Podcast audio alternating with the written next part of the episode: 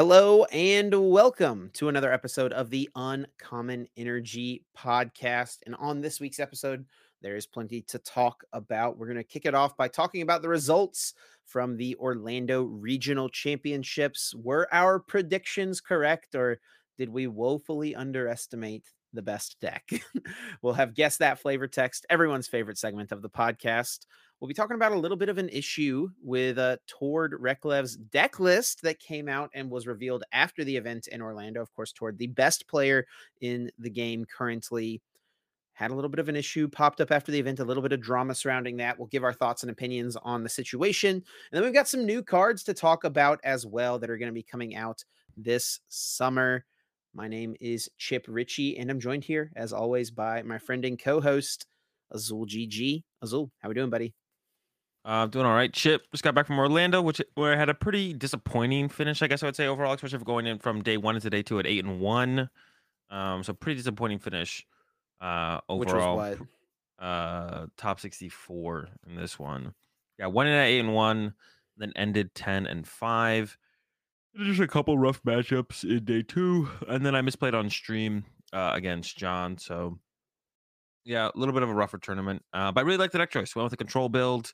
Um, have to give a shout out to Sander for sure for you know putting in all the hard work. Uh, and then even though the build that my me and my group played was pretty different from the build that Sander, I guess like the the main uh, you know counter to the Lost Box um, Lost Box decks was different than what uh, than what Sander was doing with the Flying Pikachu.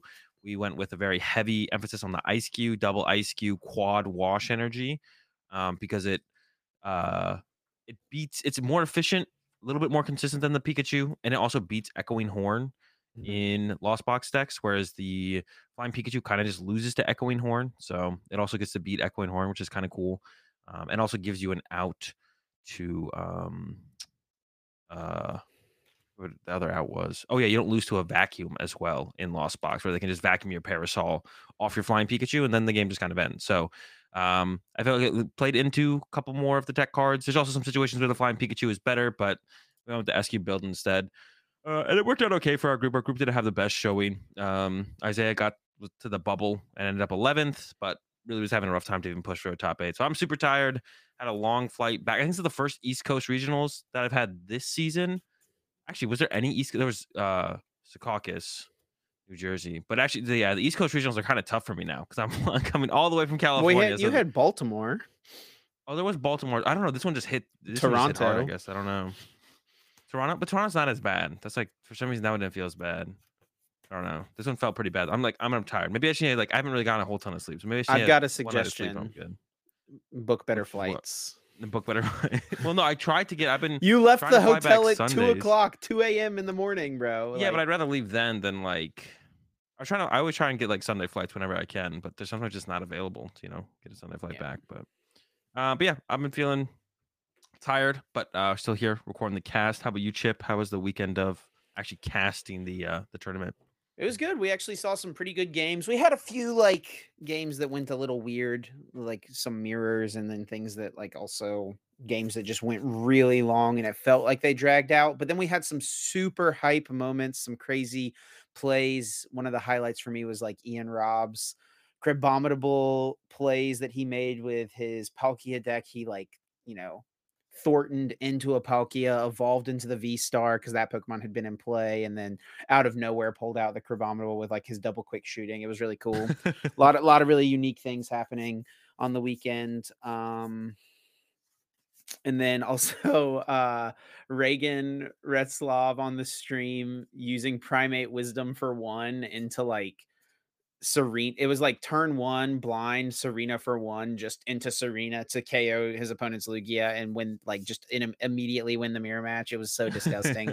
um, yeah, we saw some pretty hype moments. Um, had a good time for sure. We actually, you know, just a little like technical note, are trying something a little new with the podcast as far as our recording setup. So hopefully our picture quality should be much better on the YouTube channel. So let us know if you notice that if you're uh, you're watching over on YouTube if you feel like the the camera quality is better and hopefully the audio quality. I think it should still be right around the same. So uh, hopefully it didn't decrease at least. That's that would be the worst case scenario.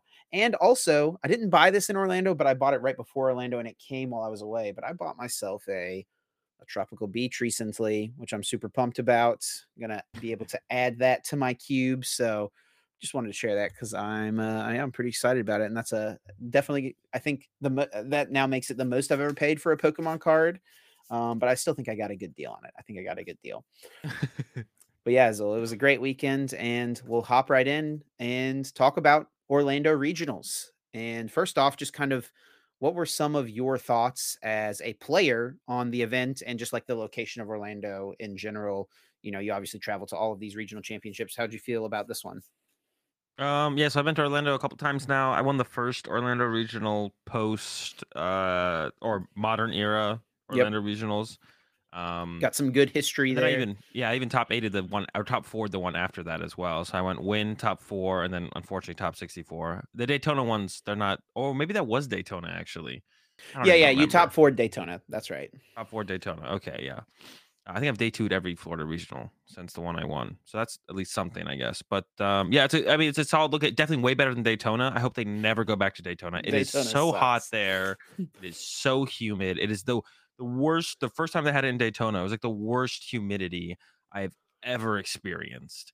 Um, but up in Orlando, not quite as bad, especially in the wintertime, fall time. Like it's a little bit cooler a little bit more enjoyable weather. Uh, in the summer and spring, it's still pretty bad in Florida in general. It doesn't really matter where you go, I don't think too much, but it's so much worse, so much worse the further what is it called uh, south you go. It just gets worse. Um, so yeah, hopefully they never go back to Daytona and they just keep in Orlando. It's a pretty good location. Like a lot of people, when it's in Orlando, they go out early. You know, they go to Universal or they go to Disney, whatever. Um, I didn't do that myself, but you know, there's a lot of stuff to do out there, which is really good for a lot of people. You know, if you uh, want to show up a day earlier or two, or you know, if you just don't have a great day one, you could come back and do side events. But there's so many other things you could be going right. to do and experience, and especially it's like it's great. It's that much better when they do it like around this time because it's not in the spring, it's not in the summer, which is when like more people are vacationing. Um, so you know, a little bit better of a time at going to like one of the one of the theme parks or something like that. So yeah, this time of year is like perfect Florida weather. When you go in the summer, yeah. it's it's just too hot. But this time of year, February, it's like a crisp, you know, 78, 80 degrees or so outside. It's you cool can wear shorts and then it's like it cools down in the evening, just throw on a light coat and yeah, it's it's really good. Uh weather, definitely a big fan. Um, and I really enjoyed it. The convention center was super nice as well. It was it was massive, absolutely yeah. massive. We were just in one hall in one section of the convention center. Like the convention center itself must span like dozens of blocks of space, I feel like. Um, so I mean, there was multiple other events happening. There was like a cheerleading uh, event or competition happening as well, and I never felt like uh, like at NAIC this year, um, there's always a lot of space at NAIC, but like, you know, you walk out on the hall and you feel like you're on top of all the other people who are there for other types of things, like the Plexus convention or whatever that was right next to NAIC. Yeah. you know, we were like all intertwined with those, you know, MLM people, right?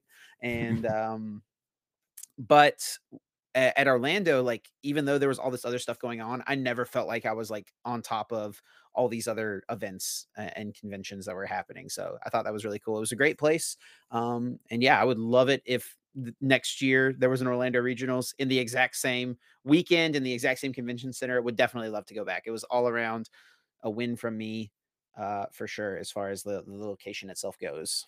Yeah, it was a little bit crowded, like overall. Not as crowded as something like Baltimore, but like if we had a little bit more space, that'd be nice. But it wasn't bad overall. But yeah, it was a little bit crowded.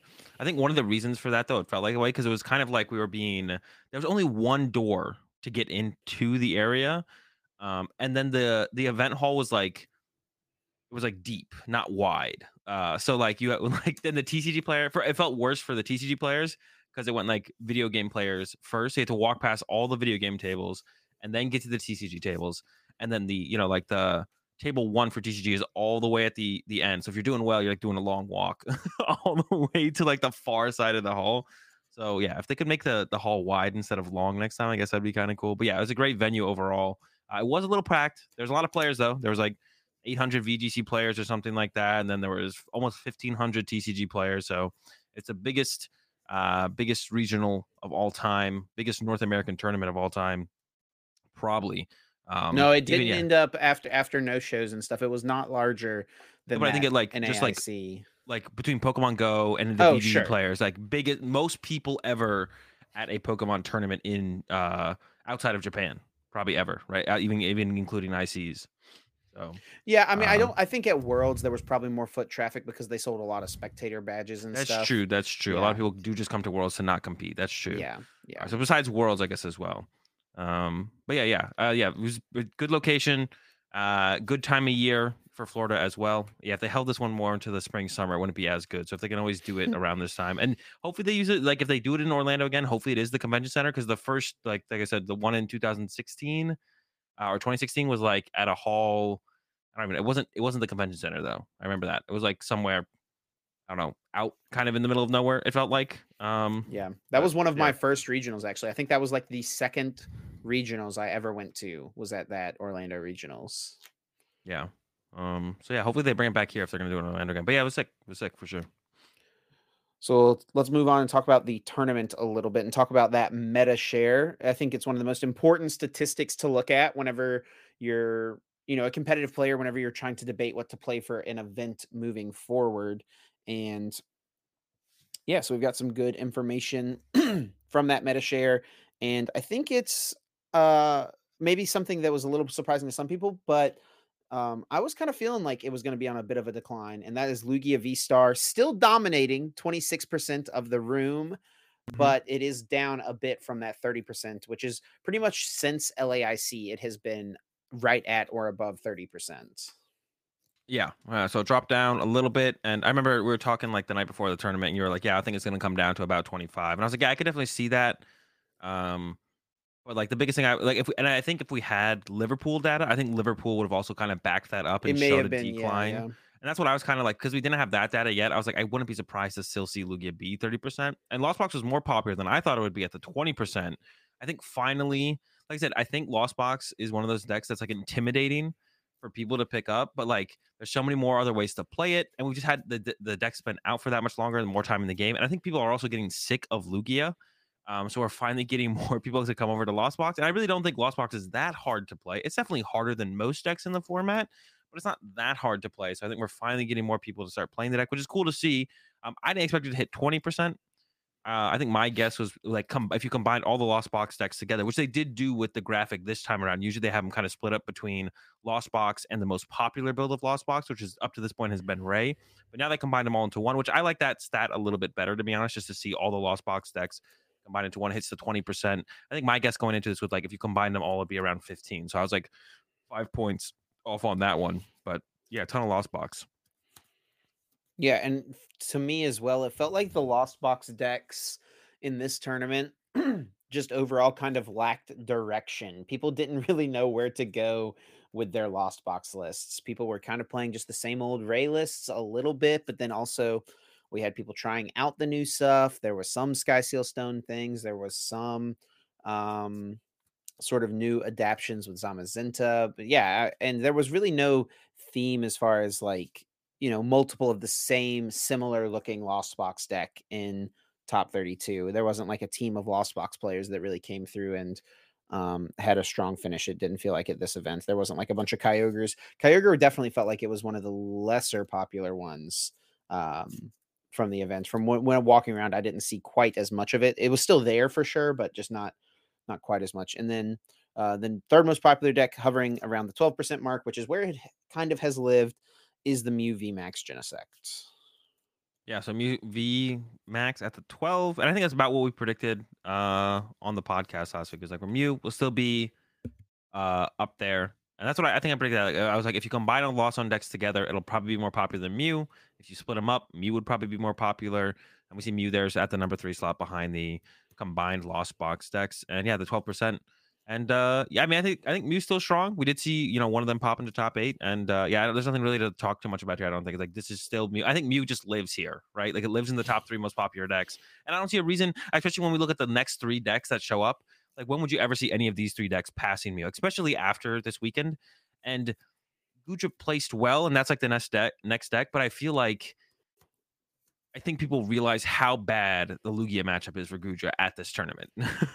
Yeah, and when we get to the Gudra lists in day two, the ones that made top 32, there was a few of them that were just playing two Drapion in their deck, right? They're Yeah. they don't when they see their opponent flip over a Mew V, they for one second are not thinking about putting a Gudra V into play. they are just biding their time and waiting to put both of their Drapion V in play. So yeah, Gudra V Star was at the 8.3%. Uh, probably a bit higher than we would have thought, right? Uh, but I guess it makes sense with like just how big this tournament was. It really did feel like yeah.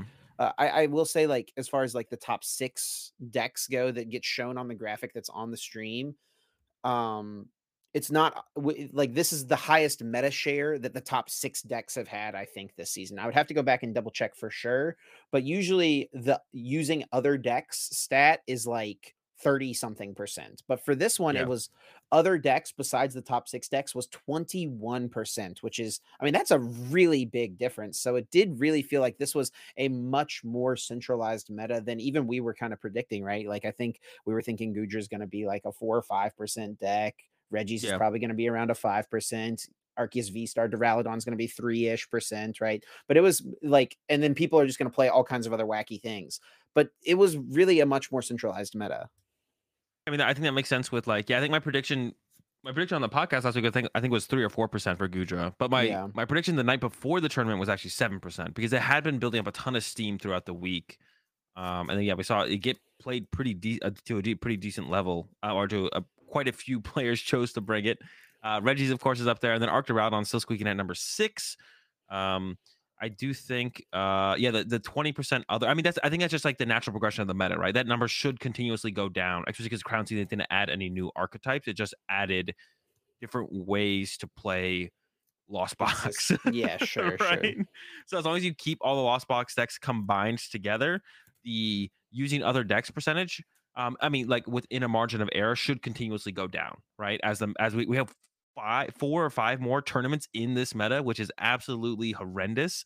Um, but yeah, right. Like it should con- continuously go down. Like as more people are like, do I want to keep losing with this? I don't know. What is it? Uh, Eternatus Wheezing is the one that I always kind of rag on. That's my recent deck to kind of call out as being like, uh, that's my current go-to deck to as my punching bag right now. Is like, do you want to keep playing decks like this, or should I just pick up one of these top six maybe? Um, and you know, give myself a better shot. Right as the meta continues to continues to play out, we're just going to see more and more people gravitating towards what are the truly established top decks in the uh in the format, right?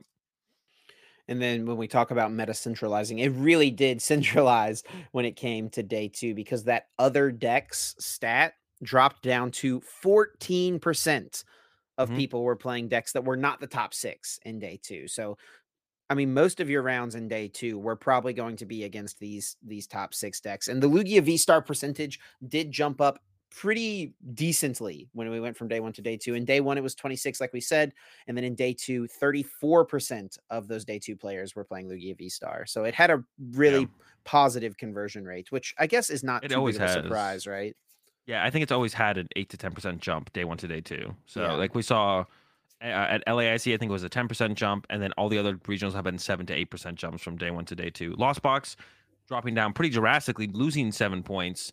Um, I think it's pretty predictable as well because Lost Box is a hard deck to play, so a lot more people are bringing it. Bro, I mean, just going to be a lot more people, you know, who can't quite handle the deck to that efficiency. Is just Oh, not gonna, on. they're not going to cut it, right? Hold What- what's on. up? I just got to say, because like literally 60 seconds ago, you said Lost Box really isn't as hard to play as many people think Yeah, it is. but it's still like one of the hardest decks in the format. Like, it's if you're gonna put the time and effort, you can get there. But this is still like predictable. It's predictable that Lost Box would lose points going from day one to day two. It wouldn't have as good of a conversion. It's like Lugia predictable, and then Mew. I think that's also predictable. Mew uh, didn't even change a point, right? Same. percent, twelve percent, and then even yeah, Gudra, Regis gained a little bit. Uh, we saw Arcdura as well uh, gain three points going into day two. Um, but yeah, those are all kind of whatever um, for sure. I mean, those kind of make sense to me, like the Arcdura, the Reggie, the Gudra, um, all pr- like a lot more straightforward of decks, right? So it kind of makes sense for their percentages to also increase as they go from day one to day two. All I'll say as well is when we were looking at the graphic Sunday morning, getting it ready for the live stream, the um the guy who's the graphics guy was really pumped that the six decks were in the same order, so he didn't have to like when he was making the new graphic, he didn't have to rearrange the uh the order of the cards. So Yeah, that the the what's it called? Uh Gudra and Reggie's tied. He was very he was lucky on that one. yeah. If there had just been a yeah, I assume that at that point they get uh, ordered by alphabetical. So Hasui and Gudra does edge out Reggie by uh alphabetical order. Yeah, honestly, I think if they were the same and it was just not alphabetical, they probably would have just left it because it's like I it's the would have called them know? out. I You'd have called them out, yeah. But yeah, those are the stats. I mean, is there anything else to really kind of glean from this, Azul? I mean, we do see these numbers as well up at the top 1485 Masters in day one, once again, the largest regionals ever. And subsequently, 153 Masters day two, the largest re- regionals day two ever as Yeah. well. It- This actually, day two was bigger than some of like the like this was probably bigger than the regionals you won whatever back in 2010 right like Yeah, I think it's like about how many players there were in those Yeah. regionals back in the day. Um, yeah, I- I mean, I mean, I guess that's one thing we talk about. Like going into this, people were predicting potentially 200 people in day two. Um, when we only have with 153. I think I saw someone tweet out there about uh just roughly about how many people ID'd versus played it out in the. Was that you? that was me What was the tweet? What was the tweet that you tweeted? I'll pull it up. Yeah. So on the winning end, that because that was a big thing we talked about last week as well, Yeah. right? if Should you, you find ID yourself and at that, yeah, if you find yourself at that six and two record, do you take the ID in order to get to your day two spot, or do you play it out if you want to um, try to win the tournament? And yeah, here's my tweet. I'll pull it up on the YouTube video here for everyone. But yeah, on the winning end of Orlando Regionals, there are 17 tables where both players could have ID'd to both make day two. Eight of those tables chose to play it out instead. So you had about half of them choosing to just play it out. Yeah. And So there could there would only only would have been plus eight if they had all chosen ID. Uh, plus eight players in day two. right.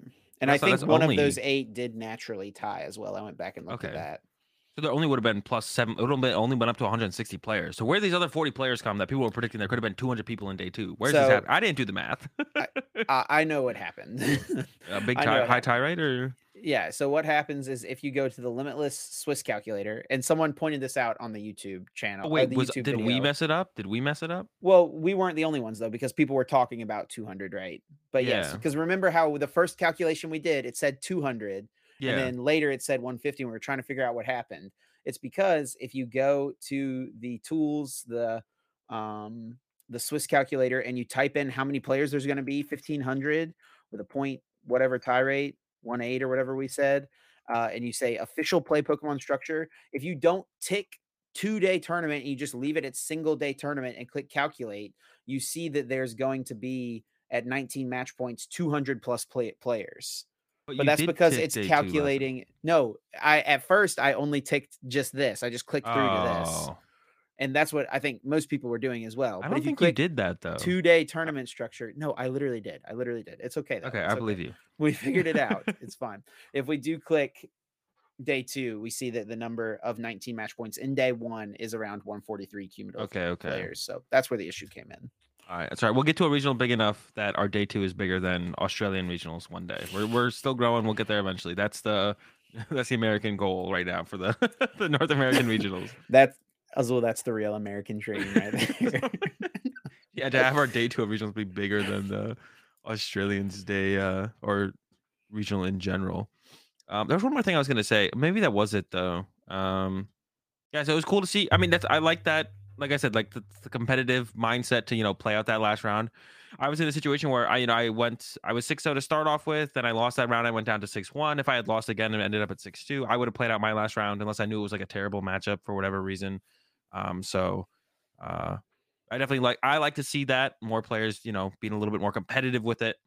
Um, and of course, yeah, if you choose to ID in that situation, nothing against. There's nothing wrong with that, but yeah, I like to I like to see I like to see that that more play, players are Yeah. choosing to play it out at that at that record. Once again, it all depends on what your goals are for the tournament. So, and from there, yeah, let's go ahead and talk about the results. And I mean, the main takeaway six Lugia V Star in the top Yeah. eight. It was, I mean, we talk about conversion rate, right? Day one, 26%, day two, um, day two, 34%, top eight, 75%.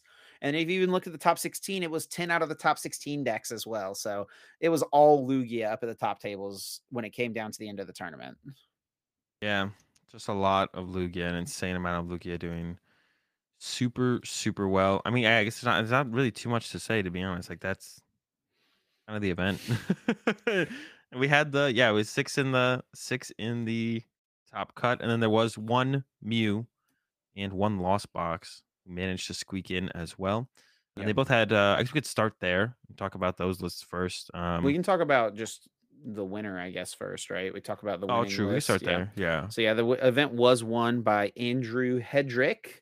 Did defeat Isaiah Bradner. Man, I feel really bad for Isaiah to be honest, because everyone knows he's one of the best, right? Definitely best North Yeah. American player, one of the best in the world. He's he's just super good. Uh, and he's just uh, these events are so big. So much has to go right for you to even be in the finals, no matter how good you are in the game. So much has to go right for you to get to the finals. And so you just hope once you get there, just another couple things can go right for you to be champion. And he's gotten second place at three majors in the last 12 months, which is just that. I mean, that's really, really tough. So just keep your head up, Isaiah. You're a great player. You'll make it happen at some point. But yeah, I, I can't imagine that. I'm, I just know his level of competition that uh, it's tough, right? To, to be in Yeah. that spot. yeah, but was was taken down in the end by uh Andrew. Is it Hedrick or Hedrick? Hedrick. Hedrick. Hedrick. Hedrick.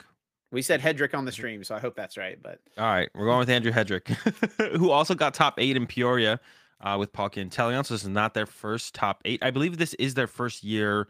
Uh, I could be wrong. That they they, they were a Masters division player uh, at the half season. Um, so it's their second year in Masters. I want to say. Um, yeah. Uh, so yeah, got their first regional dub. They were a very big player uh, in the online tournaments over COVID. They were constantly uh, taking dubs, doing well in online tournaments. Um, I haven't seen them pop as much uh, pop up as much in the online tournaments. I don't know if they're still playing them, but they, uh, you know, now that IRL tournaments are bad, not back, not as many people are playing them in general. But yeah, they were a big, one of the big players that was playing a lot of the online tournaments.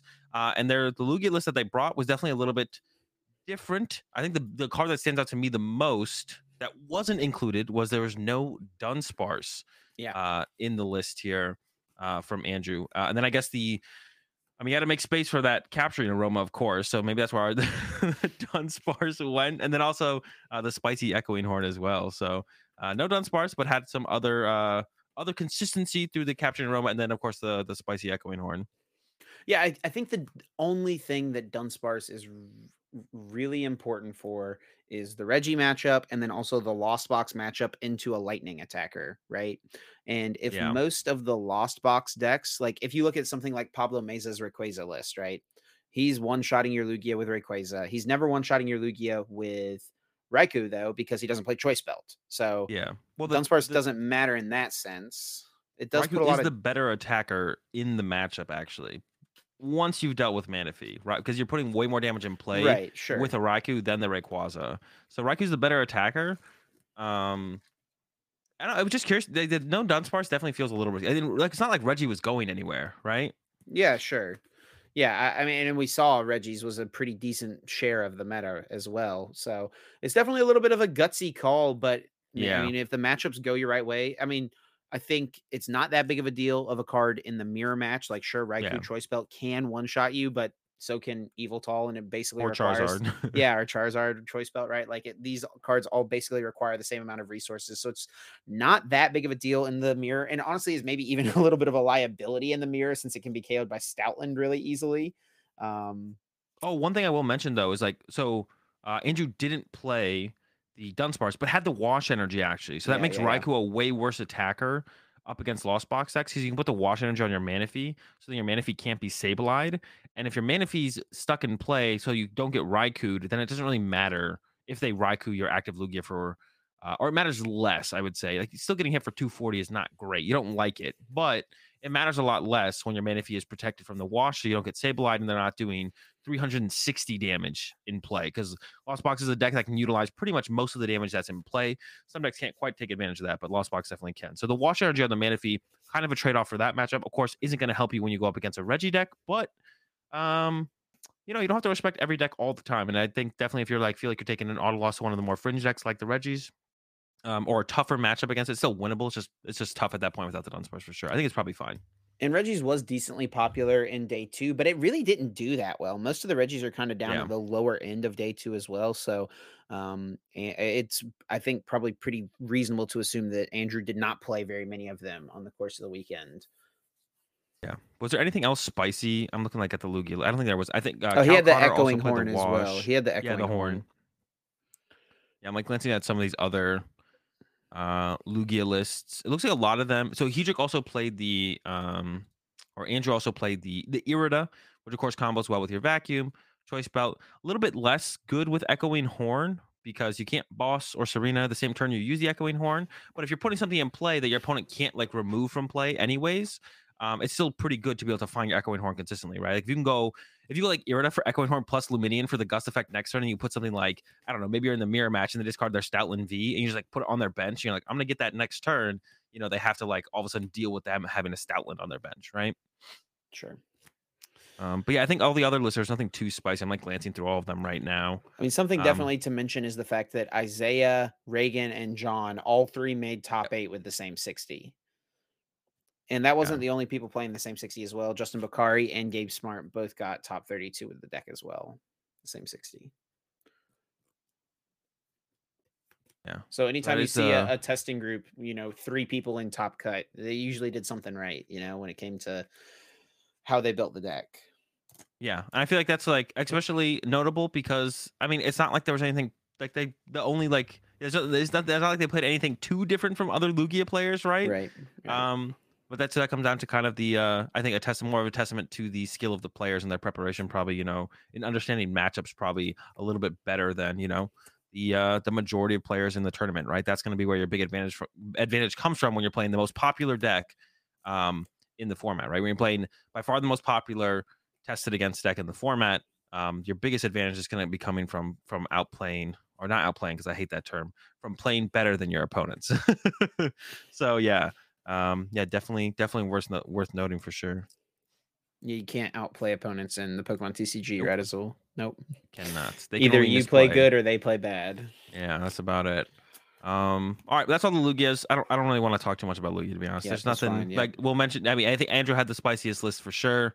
Everything else was pretty vanilla. Some had Birdkeeper, some had Double Choice Belt. Austin Reed had the Um, the Drapion V. Yep, Austin Reed with a Drapion V. I think there was one other card in here that was worth. Oh, the Canceling only person with canceling Cologne, I think, Yeah. in the top eight. I don't think anyone else in top eight actually had canceling Cologne. So And also did have both to- Birdkeeper and Skyla as well. Yeah. So the most prepared for anything. Cal Connor had the the bird keeper uh, in their build. Yeah, Reagan, John, and uh, Bradner. None of them had bird keeper or canceling Cologne. They did the double vacuum, which we haven't seen in a little while. I feel like in Lugia list and double choice belt. Um, no, no Skyla or Irida in those builds. But uh, we could talk about the the other two car, the other two decks in in top eight. Uh, Nicholas Moffat making another top eight appearance. I think it's their third this season. Um, they've got quite a few. I want to. I'm to guess three. Um, and it is the Ray build of Lost Box. Um, and they kind of stepped away from the build that they played to uh, a winning in at San Diego Regionals, and they playing a build that is more similar to the list that Pablo actually got top eight with at. Um, it's kind of like a mix of the two, I guess. There's none of the V attackers, no Lumineon here anymore. Still bringing the Ice Cube that they played at the at uh, San Diego with the Wash energy. Uh, and the biggest thing here for me, I think that stands out the most, is a, a tech for the mirror match in the double Manaphy. Um, definitely very strong. The, the basically the goal in the mirror match is KO Manaphy and then use Raikou or Greninja to draw two prize cards in one turn. Um, and every turn, you're like you're trying to get to Sableye as soon as possible to KO the Manaphy, um, and then use Raikou or Greninja the following turn to take two prize cards. So your opponent's probably trying to do the same thing to you. So your goal becomes find Ordinary Rod, recover Manaphy, uh, put it back into play, stop the snipe. But with two Manaphy, that's way easier than uh, that. You're gonna have a way easier time of that than your opponents are. So really interesting tech. And I actually really, I mean, it worked out, right? Like um, there was 20% of the the format was Lost Box. So it sounded like it was a really good meta call there from uh from Moffat. Yeah, and also, you know, mentioned the wash energy. Obviously, the main pair I would say is usually on the ice cube, Ooh, but I didn't even think about that. yeah, really good on the Manaphy and the mirror match as well. Okay, that makes right? me that actually makes me dislike the second Manaphy. Like if you have Wash for your Manaphy, why do you play two Manaphy? That actually makes me dislike the second Manaphy. I guess it's still okay. Um, because you want to kill KO the Manaphy's Well, it's a little easier to possible. find the second Manaphy than it is to find the one wash energy. Like you true. have have to play Raihan to find the wash energy, pretty much, right? Yeah, but I feel like you can set up some combo. You know, by the time they KO your first Manaphy, you could set up some combo of recover Manaphy wash energy. Um, yeah, I didn't even like think about that to be honest. And we literally just talked about it within the Lugia deck. I am tired, but it definitely makes me actually like the second Manaphy a lot less. But it makes me like the the combination of the Esky plus Wash Energy a lot more from Moffat's list in San Diego. I didn't even think about that combination to be honest. But that's actually like, super sick for the mirror match. I guess like it could get bossed, so you still want the yeah. And I will say too, I think Manaphy is also solid against the Lugia matchup yeah. as well because they've only got two boss usually, so they got to find them and use them at the exact right times, and which they obviously can do with Lumineon. But if they bring up and KO your first Manaphy and they're threatening Raikou, you're usually scrambling to get it back, like you said. But it's a lot easier to just go get your well, second Manaphy that's already yeah. in the deck. Yeah, yeah, definitely. another yeah, matchup definitely. where it's solid. Yeah, for sure. And also, I guess like another matchup that has come up. Well, that one wouldn't really matter. And I'm not even going to mention it because I Regis or something. No, I was gonna say the Gujar matchup. They can use Greninja, but like, when are they ever gonna go Gus your Manaphy that aggressively where you care? I don't think it actually comes up. Sure. Uh, yeah. So the, yeah, the two Manaphy is definitely pretty cute. Yeah, and if you ever go against a Lugia deck and they get two turns of double prize card KOs, they usually just win. Like that's why KOing Stoutland is so important in the matchup once they use it because otherwise, if they get to go Stoutland twice in a row, they usually just win. So now everyone's playing Raikou, so if they get to go Stoutland plus Raikou at some point, they usually just win as well. So the always having the Manaphy in play in case they boss it up. Also, you know, sometimes you prize Manaphy, which kind of sucks. And you do play the heavy ball, but um, you know, it's going to be hard to find your, your one of heavy ball as well. Whereas the quick balls, you have three quick ball in the deck, so a little bit easier to find the quick ball into the Manaphy if it is prize. So the chance of you prizing is a little bit lower as well. So yeah, double Manaphy was cute. And then from the Mew deck, uh, the advanced technology uh, made a comeback. Not quite uh, uh, everything that we saw Xander play in the advanced technology Mew in uh, San Diego, but had uh, some extra, sp- some different spice in here in the leafy camo poncho um, from Grant Hayes, who got top eight with this Mew build. Yeah, the leafy camo poncho. It's a tool that, if it's attached to one of your Pokemon V Max or V Star, you prevent all effects of supporters done to that Pokemon. So the main thing for it being if your Mew V Max gets hit, you can move it to the bench, and they cannot boss's orders to KO it. And that's really useful because Mew VMAX has a lot of hit points. And sure, you could psychic leap it back into the deck, but a lot of times psychic leaping in especially like the Lugia matchup will really lose you a lot of tempo. Um, and so you can effectively remove the opportunity for your opponent to take that easy three prize KO on your bench, potentially, depending on how much damage they did to it, uh, and still put on pressure by attacking with uh, a clean Mew VMAX that's a little harder for them to KO, and then usually you I mean you've still got that Mew V max on your bench, so you can come up and let that be your last attacker. You don't care how much damage is on it if you're taking your last knockout, right? Yeah. Yeah. I will mention though that I think I saw Grant Hayes tweet out that the Leafy Camo Poncho was useless, uh, and they thought it was a terrible inclusion. So I will mention that. Sure. Now maybe they just didn't get the utility they possibly could have gotten out of it in this tournament, and maybe it's a little bit better than even they think. I think the the only other thing I'll mention here, the big charms in here, which I think is a pretty cool tech. It's good against Lugia, it's good against Regis. Uh, but the lack of the collapse stadium actually kind of surprised me, to be honest. Um, I thought I know like when we've seen the collapse stadium before, it hasn't been alongside the Aerodactyl usually because you know there's a lot to kind of fit in. Also, no heavy ball in here as well. So if you prize the Aerodactyl V in the Lugia matchup, kind of just can't find it. But this deck can just kind of beat Lugia without the Aerodactyl as well, right? You don't need it. It's just kind of there to help your win percentage against Lugia. So when you go first, you can try and just go for the turn two Aerodactyl and shut down the Lugia and kind of uh, go from there. So yeah, the Aerodactyl Mew build being the Mew to uh, step up and and get a top eight. So Mew, you know, continuing its top eight streak, I guess, um, but not perform. Uh, but I guess I guess besides that, also performed decently, but no nowhere in comparison to how well Lugia did. Yeah, of course. Yeah, Lugia. It was really another just Lugia dominating tournament, and that's really all the unique things in top eight. But if we just go a little farther down there are some other things definitely worth talking about. And one of those definitely being Ian Rob. Last week we did talk a little bit about some of the old decks, like old, you know, dark horse decks that were obviously top tier last season, being Arceus V Star and Palkia V Star. Where would they stand? Would we see a resurgence? And Ian Rob did bring back the Palkia just a little bit. Mm-hmm. This list is you know, got a lot of options in it, right? You've got the Articuno, so you can do the paralysis lock up against the Lugias. So probably a good meta call from Ian, seeing the trend of a lot of people removing those bird keepers. So he's got that Articuno jelly combo uh, to lock up those Lugias if need be. And um, of course Palkia V Star is still just a really solid hitter. He's got the Ice Q in here, which is with the double wash energy, which is going to be great against Lost Box and the Regis. And then for the things like Gudra and Arceus Duraludon, we've got big old Crabominable V, where if you put four damage onto either an Arc Duraludon or uh, Duraludon, if you put four damage onto either a Duraludon or a Gudra, you can KO it with the Destroyer. Is four punch. enough if Gudra attacked? Yes, yes. I did this math on the stream because okay. I was questioning. I'll believe it. you. Um, yeah, yeah. I actually hit Ian in round. Uh, I won my first round, so I was nine and one. So I hit Ian in round eleven, and it's a terrible matchup for me because I was playing the control deck. There's just the, the deck just has too many options. Um, so yeah, terrible matchup for me. And I actually predicted once I heard what Ian was playing, all the stuff that he had in there, and knowing that a majority of the Lugia players had cut their Bird Keeper, but it, which makes the paralysis stuff a very good call. Uh, I actually predicted Ian to win the win the tournament, um, but Ian did end up coming a little bit short and bubbled um out of top cut. Um, but yeah, my prediction was for Ian to win the tournament. The deck is a little bit clunky, of course, but um, I think it was uh, was a really solid play, a really solid call there from Ian, and it had like all the right text, right? Drapion for Mew. The Lost Box matchup is still sketchy, even with the Lost City and the SQ, but um, you can kind of manage it for sure. Uh, and then of course the Crabominable was a super good play to you know beat the the Goodras and the Arcturanos. This is not the first time we've seen the Crabominable in Palkia either. People were playing at Worlds to beat Mewtwo V-UNION. Yeah, James. Um, so uh, yeah. super sick run from Ian. Unfortunately, wasn't able to get into the top eight and then maybe push for the dub. Um, but uh, yeah, I still think moving forward, this is definitely like a deck that is kind of a threat, right? Especially maybe just like the idea of using what's it called more so than anything, just paralysis, right? Like if the bird keepers are staying out of these Lugia decks overall. Um, I mean, Zekrom can make a comeback even. Yeah, and I think the fact that this deck did not make top eight. You're muted, Chip. Am I? I'm not. Wait, did am I? Did I do something? Yes, you Wait, did. What? All right, hold on. Uh, wait, can you hear me now? Okay, now I can hear you. okay, it's my bad. I I hit a Discord hotkey. My bad.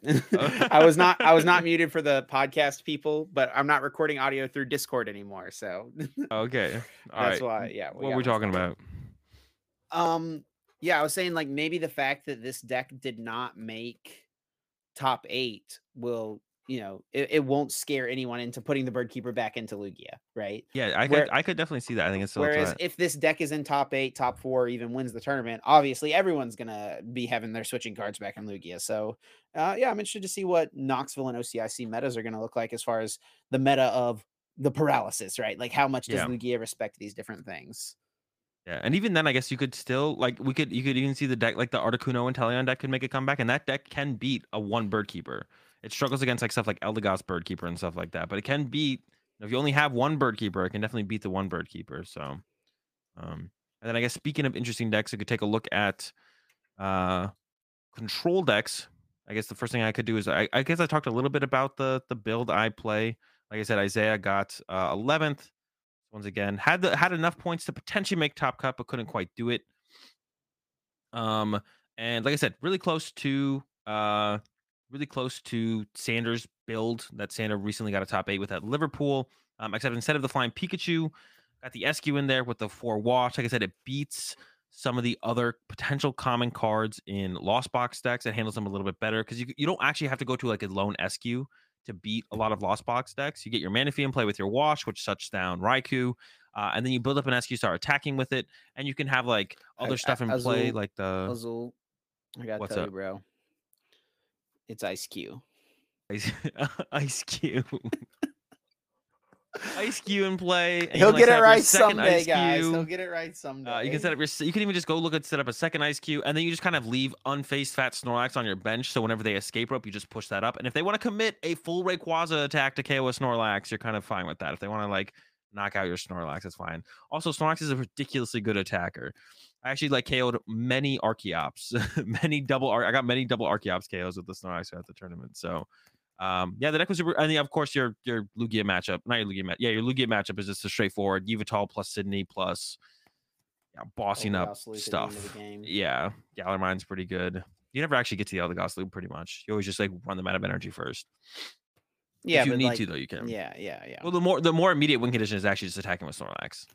Usually just like usually attacking with Snorlax before you'd ever get to an Eldegoss loop. And you're just because like, right. they have no energy anyway. Yeah, right? they have no energy. You may as well just start. Sw- you may as well just thumping snore and just yeah, wake up was- double heads. like Yeah, the deck was super fun. I definitely this is the most fun I've had playing Pokemon in a while. Is playing this deck up against Lost Box. It's just like the the Lugia matchup's kind of nerve wracking because it is still pretty close. Like, it's definitely favorable, solidly favorable. I think I went seven and one against Lugia's overall throughout the tournament. Um, and played against some. I played against some pretty good players: Gustavo, Reagan. Um, I lost to John on stream, of course. So I played against some pretty solid players in Lugia matchups as well. Um, so you got a solid Lugia matchup, but it's nerve wracking because like you know all, all of a sudden one turn they're swinging and it's like if you don't hit your double to Yveltal away their energy, they get another swing off, and then then you could be in all of a sudden like a bad spot. But the deck's pretty consistent about being the matchup, but definitely the Lost Box matchup was super fun with this deck. Um, like I said, it's, there's a lot of tricky things they can do, but it definitely feels like it feels like a favorable matchup overall. But it's like an enjoyable matchup, like where they have win conditions, you have win conditions, and you really have to strategize around the current board states and what they have left for resources, what you have left for resources. So it's like some of the most fun I've had playing Pokemon in a long time was this deck up against uh, Lost Box. I'm sure the Lost Box players I played up against weren't having as much fun once I got kind of my ideal board state set up, but I was having a good time. As it all ended up shaking out, right? Like uh, control is one of those decks where we always talk about like the cooldown period. You know, it's Mhm. really strong, but you got to make sure that it goes through the necessary cooldown period where people aren't, you know, after it gets played, people aren't teching for it or ready for it in some capacity. Um, looking at just the results, do you feel like control ended up being like? Are you happy with the decision that control was the deck you guys landed on for this event? Yeah, I think it was fine. I think we had some unfortunate variants, especially for how popular Lugia was overall. Lugia and Lost Box. Like I would have liked to have definitely hit more Lugias than Lost Boxes. I, I mean, I hit quite a few. Um, would have liked to have hit a couple more, but um, I think I got the uh, the better end of the matchups um, as opposed to some of my group who hit, you know, they were hitting like Arceus Duraludon players who like had choice belts and stuff. So I was the fortunate one for sure um, but we actually weren't the only control deck in day two. Um, the other one was piloted by Manuel Soto. yep. Got that right? right? Yeah, with a, a really cool build of control as well. It's similar win conditions to the uh, deck that we played. You got the Yveltals for the Lugia matchup. You got Ice Cube in there for the Lost Box matchup. But then because this deck also runs Ditto, you got some some other funky squad in here, especially everyone's new favorite card in the uh in the Calyrex. Look at the legs, man. It's unbelievable. yeah, this was definitely a, a much different take. It felt almost like a mix of like older control and newer control, right? It took some of the things that Sander did with the um instead of flying Pikachu having the ice cube, right? So similar to what you guys landed on.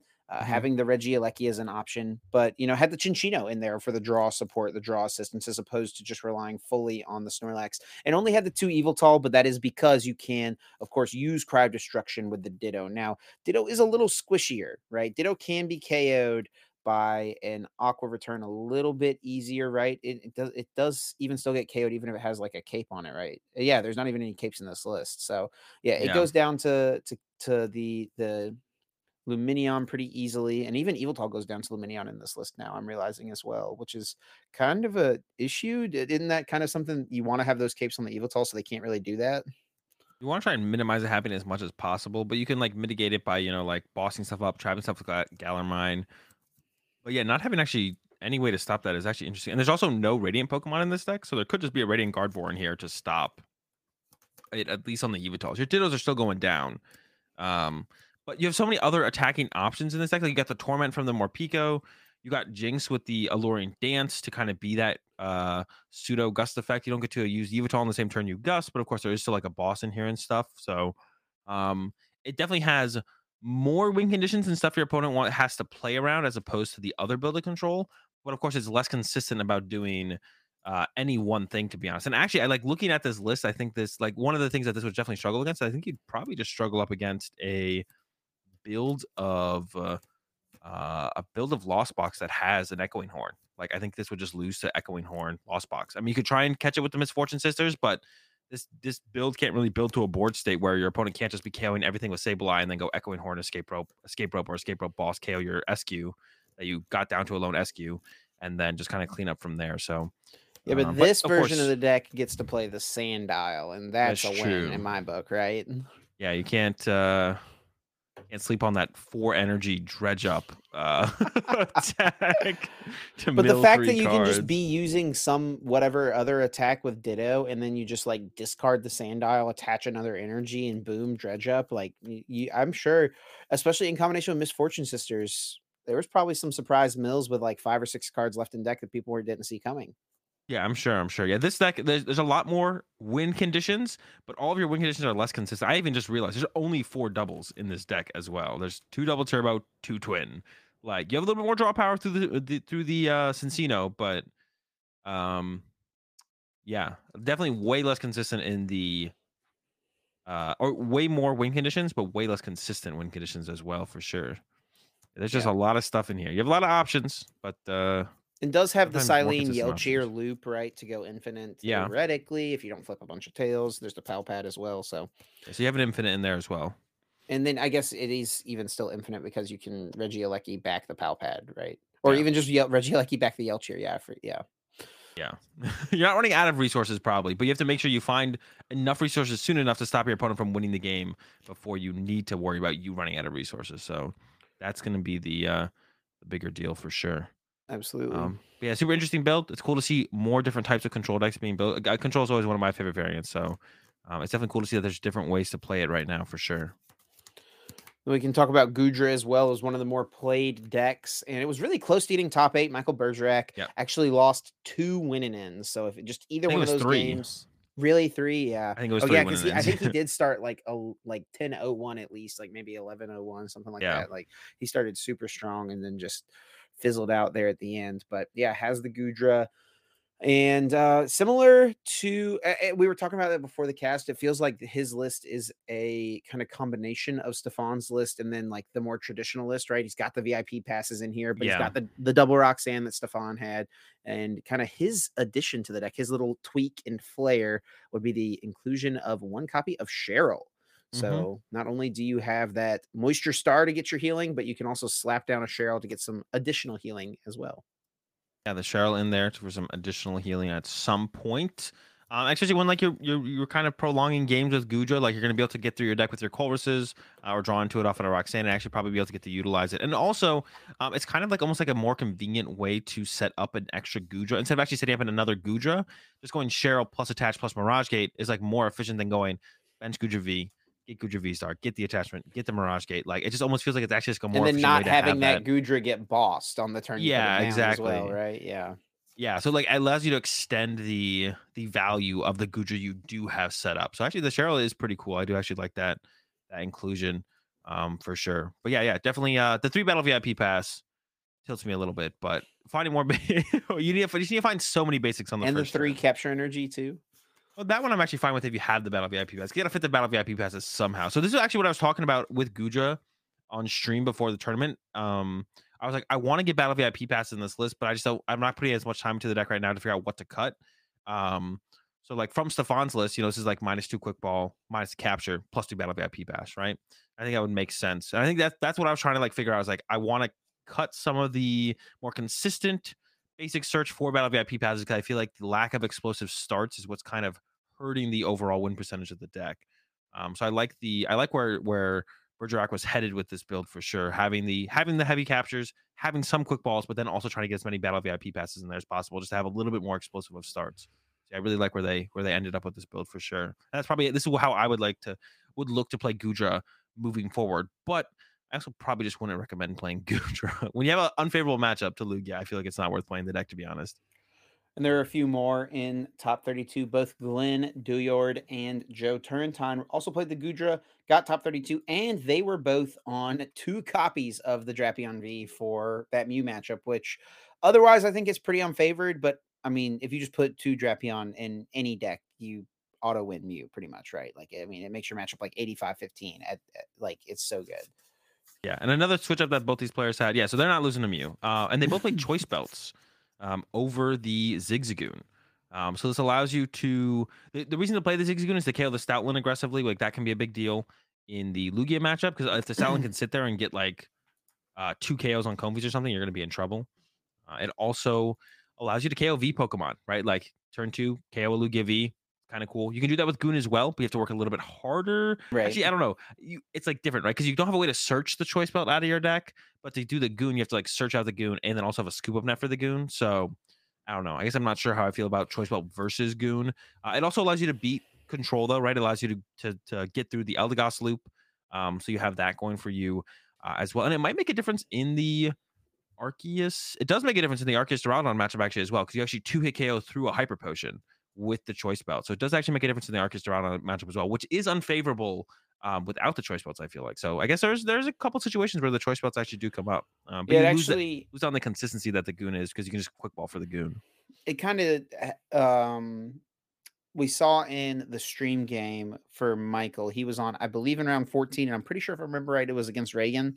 And there was a couple times where if he could have KO'd a basic V, like a Lugia V, he would have just won the game. It would have either like cleared Reagan's only Lugia out of play, or it would have like just gotten him the prizes he needed to close it out. I don't remember the exact situations off the top of my head, but um he couldn't find the whole combo of you know Zigzagoon plus um, scoop up net, or like his bench was full, Yeah. so he needed to scoop up net plus Zigzagoon plus scoop up net again, right? Mhm. Um, He just didn't quite have everything at the right time. Choice belt is a little bit more straightforward. You can't search it, but it does allow you to use your scoop up nets more directly into the Comfeys, right? So you have a little bit more dig, whereas you're not having to commit scoop up nets to the Zigzagoon or save them for the Zigzagoon, maybe I should say. Yeah. Um, what else did we see? So we saw one Regi was in top 32. Uh, there was an Arceus Duraludon. The even though I hated on I hate on it, the the, the Eternatus Weezing also uh, coming in at 32nd place. Um, ooh, I didn't even actually. There was a Weezing Crobat in day two. I did not know that. Um, so a quad Weezing deck actually was uh was out here. Interesting. I hadn't looked at this one just yet either.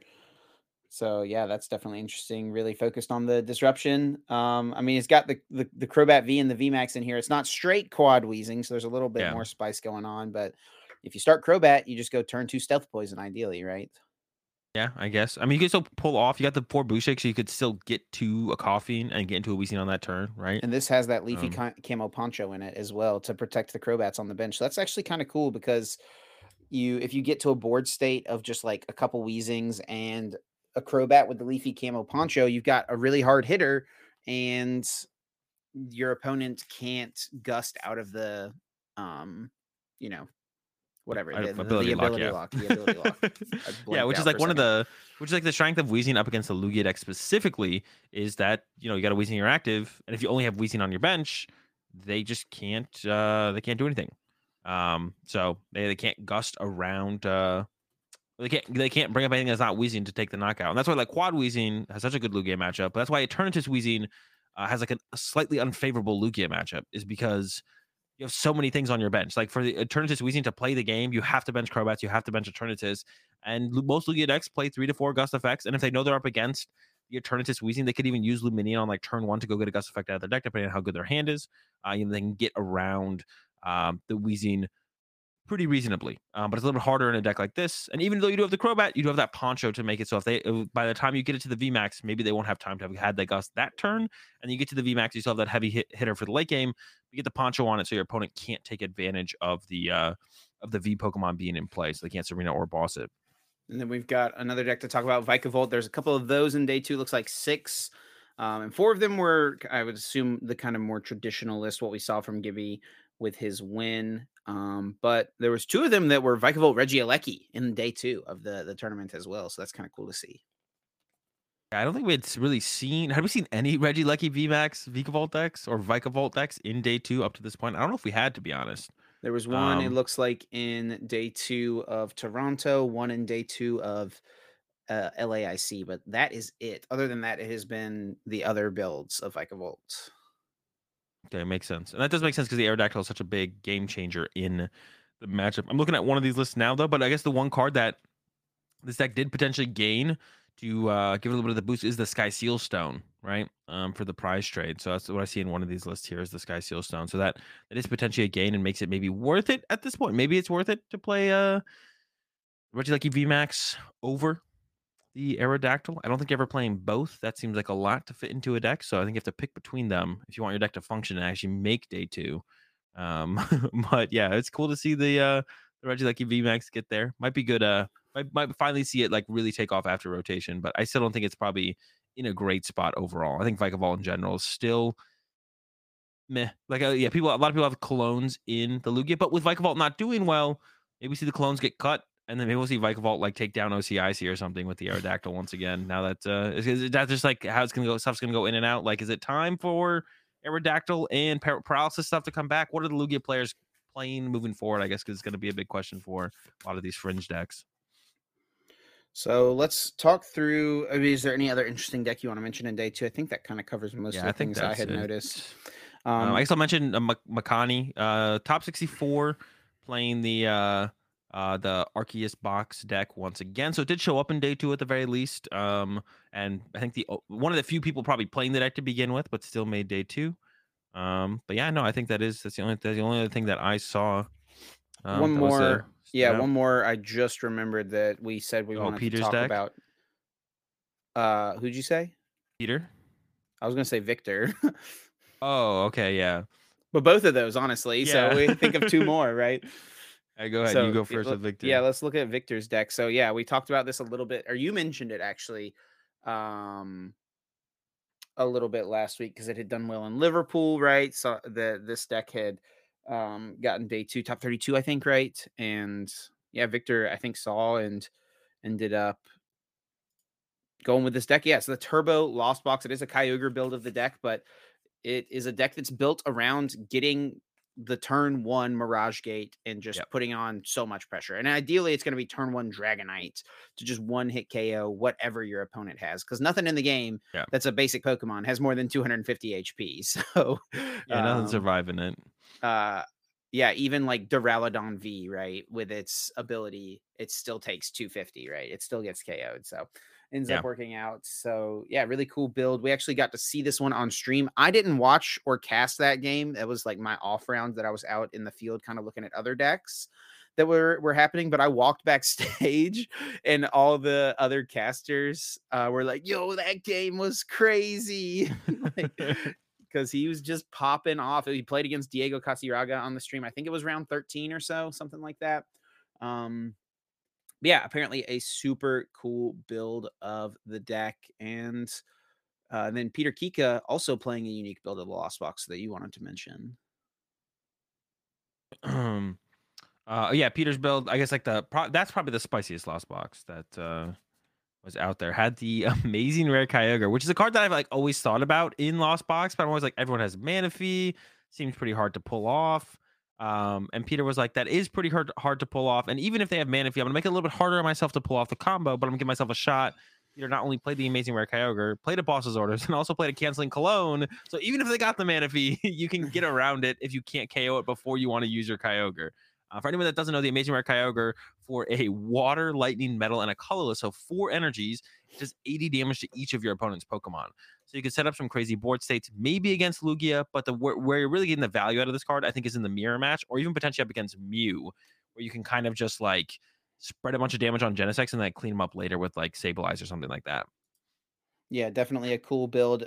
Kyogre, I mean, all these amazing rare Pokemon have so much potential thanks to Mirage Gate now, right? These are cards that everyone's kind of known like, oh, their attacks are super strong, but it's impossible to provide their energy requirements. But now we have the way with the Mirage Gate. So, yeah, even at the end of the Sword and Shield uh, life cycle, the end of the life cycle of these amazing rare Pokemon, they're getting one last hurrah with the Mirage Yeah. Gates. And uh, I mean, I mean One now we just. We're, almost at the point where we've seen all of them. What other amazing rares do we need to see? Something from like Reshiram, something like that. Yeah, I think Reshiram is the one we haven't seen. because I think even uh, uh, Pram got on stream with the Amazing Realization. Didn't use it in the matchup because they were up against Regi. But Mhm. um, so yeah, it might just be. And Reshiram, it's funny. That's funny because Reshiram was the most hyped one with Mirage Gate coming out. Everyone was hyping up Mirage. Gate, Reshiram. No one was talking about any of the other amazing rares. I was like, oh, you can do these, but Reshiram do 270 damage with Mirage Gate. That's so easy. Uh, and yeah, Reshiram has been the worst or the the least played from what I've seen, and probably the worst out of all of them, to be honest. Um, oh, Zamazenta is probably worse. I take it back. Ooh, we also have a Celebi. Celebi is also pretty bad. All right. Yeah, but this Celebi was played. Remember, Celebi was played in That's true, uh, in in Urshifu. Urshifu, right, to counter, counter to Hoopa. Hoopa. So Alright. even even it had its time. Jirachi is not great, but it's obviously not an attacking one where all these Yeah. other ones you want to attack with for the most part. Jirachi was also good in the uh the tool drop Whimsicott deck or whatever that was. What was that deck? I I forget mean, what that deck come was. on, bro. I mean, That yeah, deck was sure. okay. That deck was like solid. We just never had real tournaments around then. It would have had its moment if if we had tournaments back then. There would have been someone in day two with the the Whimsicott deck was cool. That deck was cool. Super Great. cool, man. Super cool. Yeah, it was it was awesome for sure. All yeah, right, let's- I think let's- that uh, you got it. Go ahead. yeah let's let's go ahead and recap some of our predictions from last week because we made a few claims a few things that we thought were going to happen we were right about some we were pretty wrong about others. Actually i think we were more wrong than we were right to be Yeah. honest. So we set the over under for lugia how many lugias we thought were going to be in top eight. We put it at the 2.5 and we both took the under. We both said we thought there was going to be less than 2.5 lugias in top eight two or less. So we're obviously both pretty wrong there, as there were six Lugias uh, in top eight. You know, it is what it is. We can't win them all. And we didn't win this one either because highest finishing Crown Zenith card. I don't remember what either of us said, but I don't think either of us thought it was going to be the Calyrex. That's right. The 18th place control list with the Calyrex. That was the highest finishing Crown Zenith card. Is this the biggest surprise of all of these, do you think, Azul, that there wasn't something that did better, or the fact that the one that did the best was the Calyrex? Yeah, I mean, I think it would have been. I think we predicted Zamazenta or Sky Seal Stone. I forget which one, but we definitely both picked one of those. Um, it's not that surprising, right? Because we even talked about the card being as a replacement for Starly in the control deck potentially. So I don't think it's that big of a surprise, but yeah, it definitely would have been my first prediction. Uh, I, would have even say, predicted. Uh, oh, go ahead. Man- Manuel, the guy who played the Calyrex, did say that Starly was better after the tournament because of having one retreat. So yeah. Yes, I definitely yeah. It's, uh, the having one retreat is a pretty big deal. Also, just not doing damage is probably also nice as well. To be honest, because I don't think you actually want to KO anything. You'd rather your opponent's Pokemon get stuck there for sure. Um, and then uh, I, I mean, a card that I would have predicted probably to be over the Calyrex would have been Radiant Eternatus, but there was zero in day two. We were so hype on this card. Do you think this solidifies it as being uh not worth it? Like, is it just is the card not it?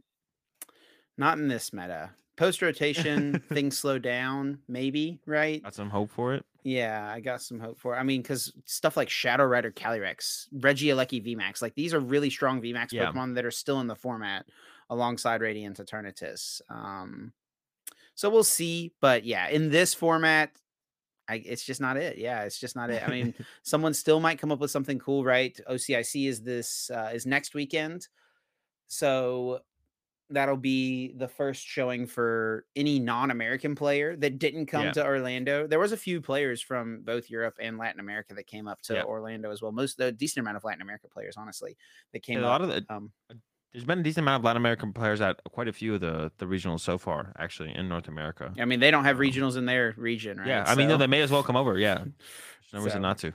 yeah, so- Diego and Gustavo were were both there. Mhm. Two of the two of the most notable for sure. So at OCIC, it'll be kind of the first crack that any European or Australian or you know anyone else who's going, uh, and Japanese players as well going to Yeah. OCIC. Like I mean, and they so like we saw um, uh, Shintaro playing a Radiant Eternatus deck on one of those Japanese tournament live streams, right? So like you know, it's very possible we'll see one of them bring something really cool like that, right? Yeah, I can't wait for them to show up with Lugia with three lost with, with three vacuums. It's gonna be sick. Let's get it. And then um, we said that we thought Mew would maybe be the second most popular deck, or like I think one of the questions, one of our predictions was, would Mew be the second most popular deck still? And I think it would have been if you broke the Lost Box decks down into archetypes, right? If you broke it up between Rayquaza and then you know Zamazenta, Kyogre, Sky Kyogre. Seal Stone stuff, right? I think that Lost Box is just a deck right now that doesn't have any direction. Like people don't Yeah. know what the best Lost Box deck is. It probably is still Rayquaza. Kyogre is obviously still pretty strong, but um, feels like a lot more people have game plans for it or are prepared for the Kyogre, and it's a little harder to game plan for Rayquaza that just one hit KOs you, right? So, Yep. um, uh, the best way to game plan for Kyogre or for Rayquaza is to just play a lot of Marty in your your deck, right? Um, Yeah. But yeah, so Mew I think we're. I'll, I'll, give ourselves this one because it was probably the second most played deck if you break down the Lost Box. But if we're grouping Lost Box together, yeah, we didn't get this one right either. Yeah, I mean that's even what I said. I said if, if Lost Box, like all Lost Box decks combined, will definitely outplace Mew. Is what I said last time on the cast. I'm pretty sure. So, um, I think we're definitely on point with this one. And then we also predicted uh, what deck we thought would win. And neither of us wanted to pick Lugia, of course, because that's the easy answer. I picked Lost Box because it was definitely a top deck that I was considering. Uh, Chip picked Mew, and neither of us, of course, were right because it was a Lugia mirror in the finals. But the other two decks in top eight, besides Lugia, were a Lost Box and a Mew. So I think we get, you know, some uh, brownie points for that one or whatever. Yeah, and I guess you, techni- you technically would win this one as well because Nick Moffat made top four, whereas yeah. Grant Hayes only got to top eight. Only got to top eight of the largest yeah. regionals ever. But yeah, our predictions were not on point this week. Maybe we'll do a little better with OCIC next week. We'll see yeah, hopefully a little bit better. But uh, I think that wraps up our coverage of Orlando. We're going to move on to everyone's favorite segment of the podcast, Guess That Flavor Text, where one of us picks a card and then reads the flavor text off that card for our opponent, for the other co-host to try and guess what Pokemon that flavor text and card belongs to. The flavor text on the card belongs to.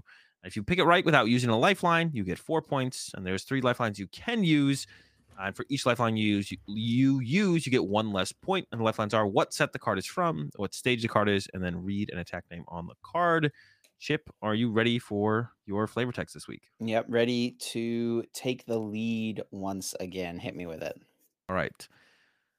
the lump on its back contains its tiny brain. It thinks only of food and escaping its enemies. Wait,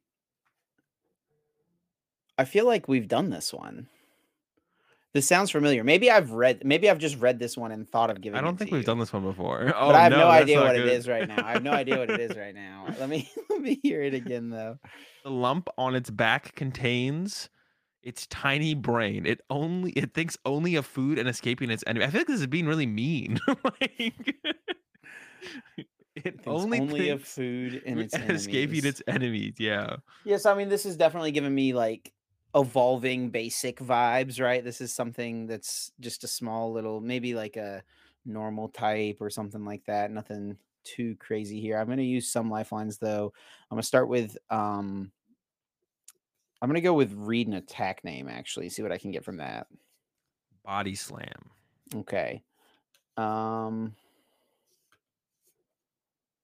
Yeah, so I'm definitely thinking a normal type. It thinks only of food and its enemies, right? Escaping its enemies. Escaping its enemies. It's got a lump on its back. That's where its, it's not, so it's not a, is. It's definitely not a predator. that I know. Yeah, I've, I've, gathered that. Yeah, I'm thinking definitely some sort of normal type. Um, maybe a basic, maybe like a stage one that still has one more step to go. I will go with uh, what set the card is from for now, though. It is from Fusion Strike. Okay, so it could be a newer Pokemon brain is on its back.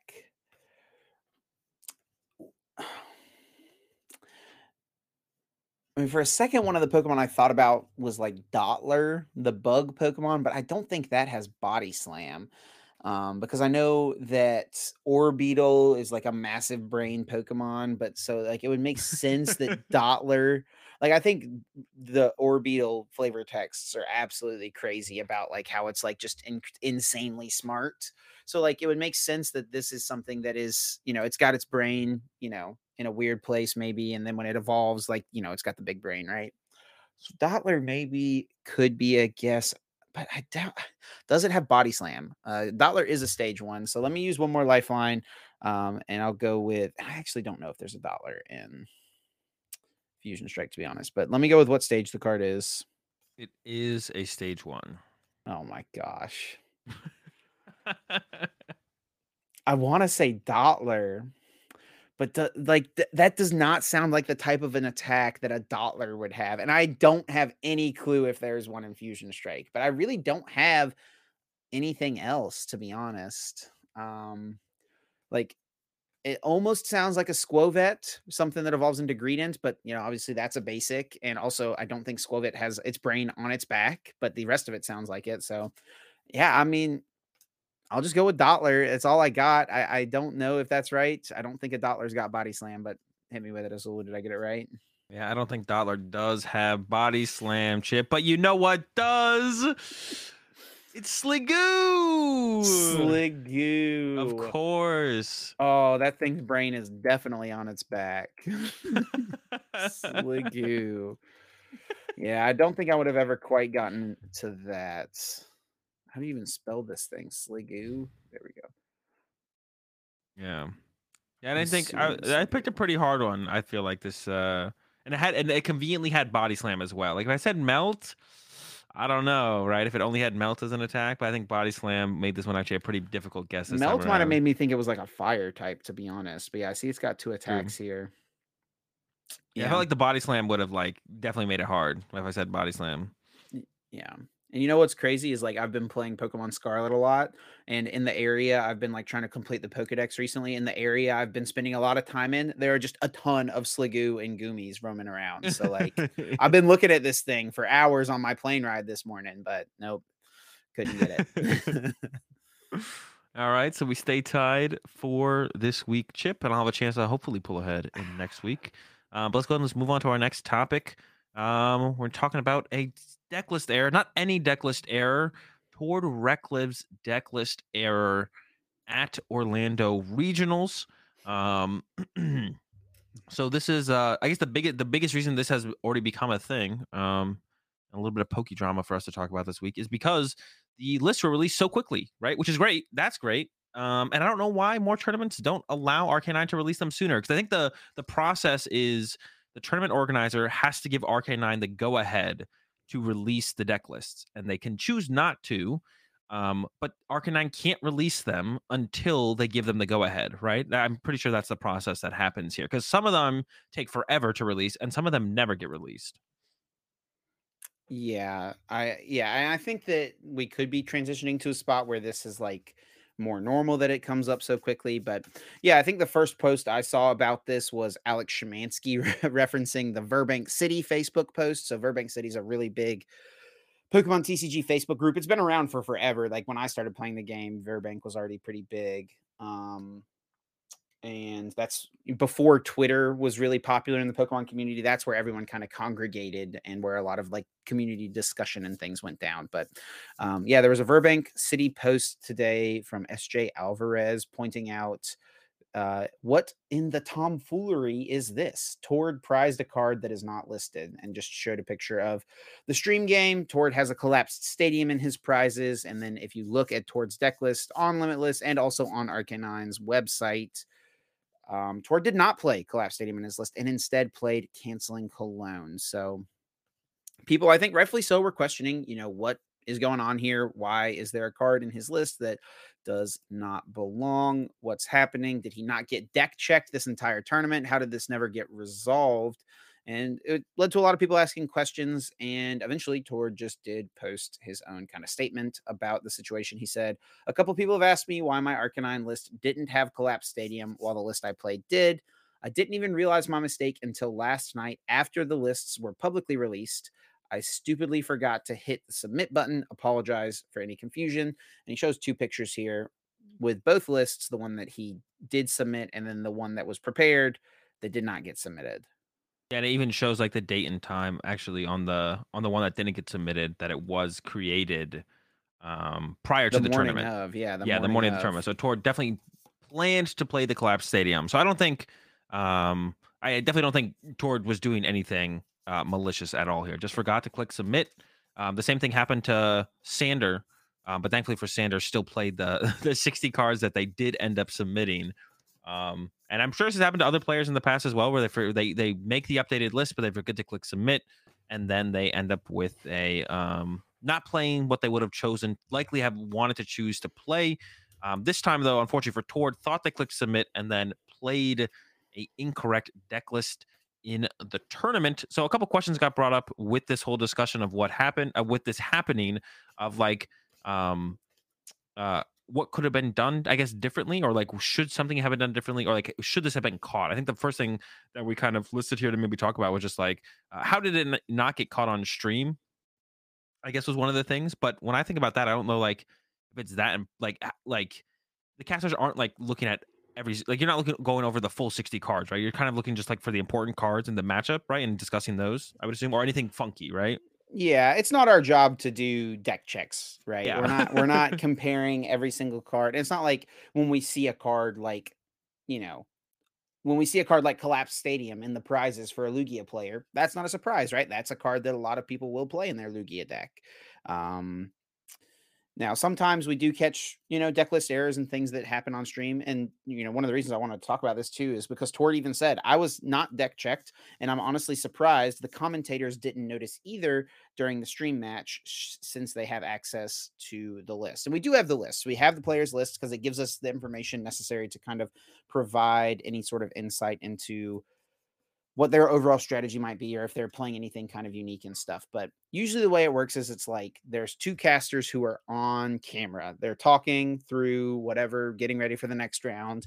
The other two casters are off camera. The pairings go up. They pick the match. So the casters on camera don't know what match is picked just yet. And then the players get to the table and the casters get the information in one of our monitors up there at the desk. Okay, this is the table we're taking. This is the two players. And we we'll sit there and talk about the two players for a minute and then we'll cut to the table. And then when we cut to the table, someone peeps in with the two deck lists and hands them to us in paper form. And so at that moment, we look at the lists, see what the two players are playing, and generally we're just looking at archetypes initially, right? Trying to figure out what this is going to be, you know, Lost Box versus Lugia, you know, Regis, Duraludon, whatever, you know, figure out just the main archetype of the deck. And then as we go into the game, we'll look through as like certain tech cards could come up in certain spots, right? So in this instance, Tord was on stream in round four against Michael Pramawat in the Lugia Mirror. And if the card that was missing was canceling Cologne, they're not going to be going through the list looking for canceling cologne because that's not a card that's ever going to come up, right? And if you ever looked at a list in just deck list order, you're not going to notice like little one ofs like that immediately all of the time, Yeah. right? Especially Um, when and- they don't stand out as like a something cool or interesting for the matchup, right? Exactly, exactly. Um, and conversely to that, because there was, I did want to bring this up too, because there was another incident on the stream the round before this in round number, or yeah, so Tord and um, Pram were playing in round five. In round four, we had Grant Shin versus Pablo Mesa on the stream. Uh, and Grant even commented on this. They noticed mine because uh, Grant had a deck list error because uh, in his deck list, we noticed right away because we were looking at the list, looking at the deck he was playing. He was playing Regis. And one of the first things that stood out to me as I was looking at it was that he was playing no Regieleki from Evolving Skies. Instead, he was playing two Regieleki from Astral Radiance because that is a really weird and abnormal thing to do. The fact that you would choose to play no Regieleki from Evolving Skies. Well, it turns out we get into the game. Grant benches his first Regieleki, and it's a Regieleki from Evolving Skies. so obviously, what happened uh, and what I think became very clear to me pretty much immediately was Grant accidentally clicked on the wrong card when he submitted his list. Once again, a very understandable and easy mistake to make. Um, and as soon as I noticed, you know, while Skarzig was talking, I like made note to the director, like, hey, he's got the wrong card in his deck. We need to bring this to the attention of the judges. Just because for tournament integrity, if we notice something, we got to bring it up, right? It's unfortunate that it happens, but um, if I notice something, I'm not going to let it go by, right? So uh, we brought it up. It got brought to the head judge's attention, and they came up to the stage. Grant was given a game loss for having a legal deck and a legal deck list, which is a penalty that doesn't happen that often. I mean, I guess it's not the most uncommon thing, but yeah. usually you hear like illegal deck, legal deck list, something like that. But it was legal deck, legal deck list. They just did not match. And in those instances, they make the players uh, deck. All right, you hit the you hit the I Sorry. Yep. Yeah. So in those instances, so in those instances, they make the players deck match what the deck list says. So Grant was told, hey, you have to either provide the two Reggie Regieleki from Astral Radiance and put them into your deck, or you will have to replace these two cards with basic energy. And obviously, if Grant has to replace the cards with basic energy, his tournament is over because the Regi deck cannot function if you have zero Regieleki in your deck Yeah. so uh, I'm pretty sure what happened is he ran to the vendor and bought two Regieleki and ran back to the stage and played game two and game three. Uh, they did end up tying. And it honestly, it's kind of funny how it worked out as well because the Regielekis were the 130 HP ones, and he was playing against Pablo on stream in the Lost Box matchup, and the 130 HP Regielekis are way better in that yeah. matchup uh, because they're harder to KO. So um, I think he probably would have won that set anyway, and I think he was probably going to win game one if it had kept playing out. But yeah, he unfortunately got the game lost there. So yeah, I mean, I felt bad that that happened, but it is what it is, and um, yeah, I just wanted Gotta to give that careful. insight as to to why why maybe this one instance was caught this weekend of an illegal deck list um or a messed up deck list i should say and one instance was why one instance was caught and why the other one was not. Yeah yeah definitely. Um and i guess like another i guess moving on from that the uh the last thing we kind of want to talk about was connor fenton winner, winner of the previous largest regional of all time uh brought up a uh talking point of just is the current procedure of uh, deck checking is it is it working? Like uh, the big thing is here, the regionals are getting bigger, right? So it's harder to deck check as many people as efficiently as they have in the past, right? Um, and Connor here said, uh, I have played in only three regionals this season, but I have day two all three. At all at, at these at those two regionals, I have only been deck checked once, and that was before going to top eight at Arlington. And when you make top eight, you're mandatorily deck checked. Like if you make top eight yeah. at a regional yes. championship, you man- get mandatorily deck checked. Um, if anything, it is insane that I was undefeated for 15 rounds. It was never once deck checked. And actually, I noticed that myself recently as well. I got deck checked uh, at this tournament. Um, but the last two tournaments, and I've been in pretty good spots at both those tournaments. I did end up in top 16. Um, I was in contention for top eight. I don't think I got deck checked the last two tournaments. Besides, uh, out of three tournaments, I've been deck checked once. So same as uh, Connor. I have day two to all of them. I did not get a top eight. So Connor was forced to get deck checked at that. But it does seem like people are getting deck checked le- le- le- less often. But is that just because of the size of the tournaments?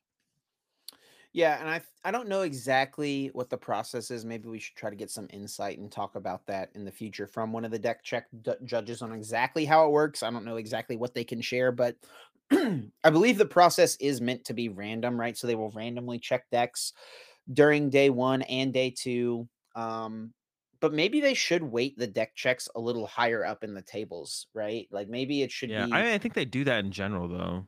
Yeah, maybe they do as well. So that's why I'm saying like we we don't know exactly what they do, but um yeah, it is definitely concerning that something like this could slip by. Uh, it ends up not mattering too much because like a Tord didn't do very well in day two. I think he I was think sick. Yeah, yeah, he ended yeah. up dropping. He he was in one of the bottom finishing players of day two of the tournament, but it was because I think he was he had a couple of tough early rounds and then just wasn't feeling good, so he he yeah. ended up dropping. But um, yeah, I mean, I think that it's reasonable that we try to find a way to implement a way for every day two player to get deck checked at some point.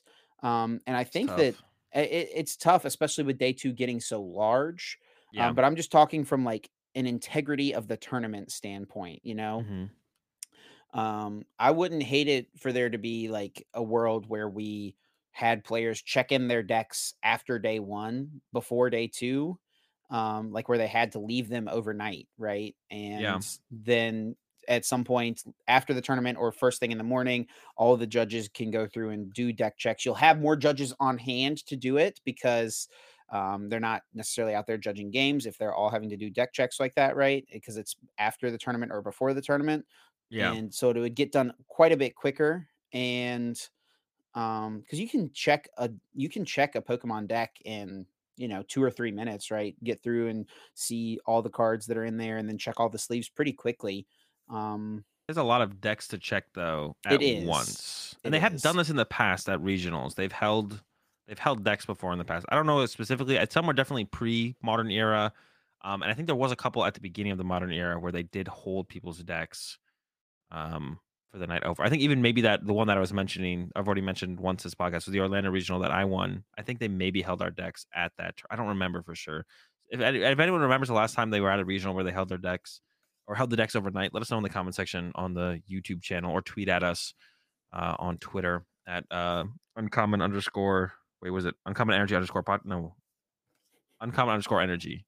No, yes, yeah. Tweet at us on Twitter. Let you us know. It, I'd be yeah. actually, I'd be curious to know because they've done it before. I've definitely left my deck overnight. Uh, but I, I don't know. I, that almost seems unreasonable to be honest. I think maybe I, I think their process currently is just fine. I personally think the process is fine currently. Um, of course, there are going to be some outliers, like Connor mentioned. You know, three tournaments in a row, three day two. So you're playing that many more rounds where you could get deck checked. Like same with me, right?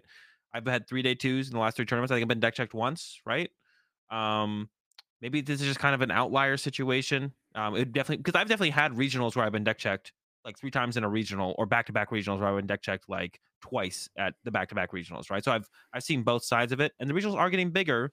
Um, but how many more people are adding to the staff as well? That's another question, right? Is it still just two people doing deck checks or something? Like it's you can only check so many decks in, in a certain amount of time, right? Right. Yeah. Um, So, I mean, yeah, I'd be interested to see if there's any sort of resolution to this or if this goes anywhere, if this is just ends up being a big old, you know, nothing issue. Um, yeah, and I guess the other question would be should Tord face any consequences from this? Like, I don't think anyone, I, I- mean, I'm not going to say anyone. I'm sure there's someone out there who thinks that this was malicious and Tord is sideboarding cards and trying to gain an advantage over his opponents. But um, I, I mean, he tweeted the proof that he, the morning of the tournament, tried to change Yeah. his deck and just forgot to click submit. I think most reasonable people, especially anyone who's played in a Pokemon tournament, recognizes that this was very high Yeah. chance 99 plus percent a mistake on Tord's Yeah. part um and totally unintentional so do you think there should be any sort of consequences for him in this regard Um, I think just as like a standard, uh, if they can, I don't know if they can do this. I'm pretty sure they could do this though. Like, I think Tord probably should be DQ'd from the tournament. Um, like they should just go if they can go back and just remove Tord from the tournament and bump. Yeah, retroactively go back and remove. I think that's fair, right? Tord receives zero punishment for playing. If they drop that round twelve or whatever for playing eleven rounds with a incorrect deck list, like you look at the and it's actually interesting because like there was another situation where this was exactly happened with uh, Grant Shen, where it's like Grant Shen got punished in the tournament. It was like, okay, you mess up your deck list.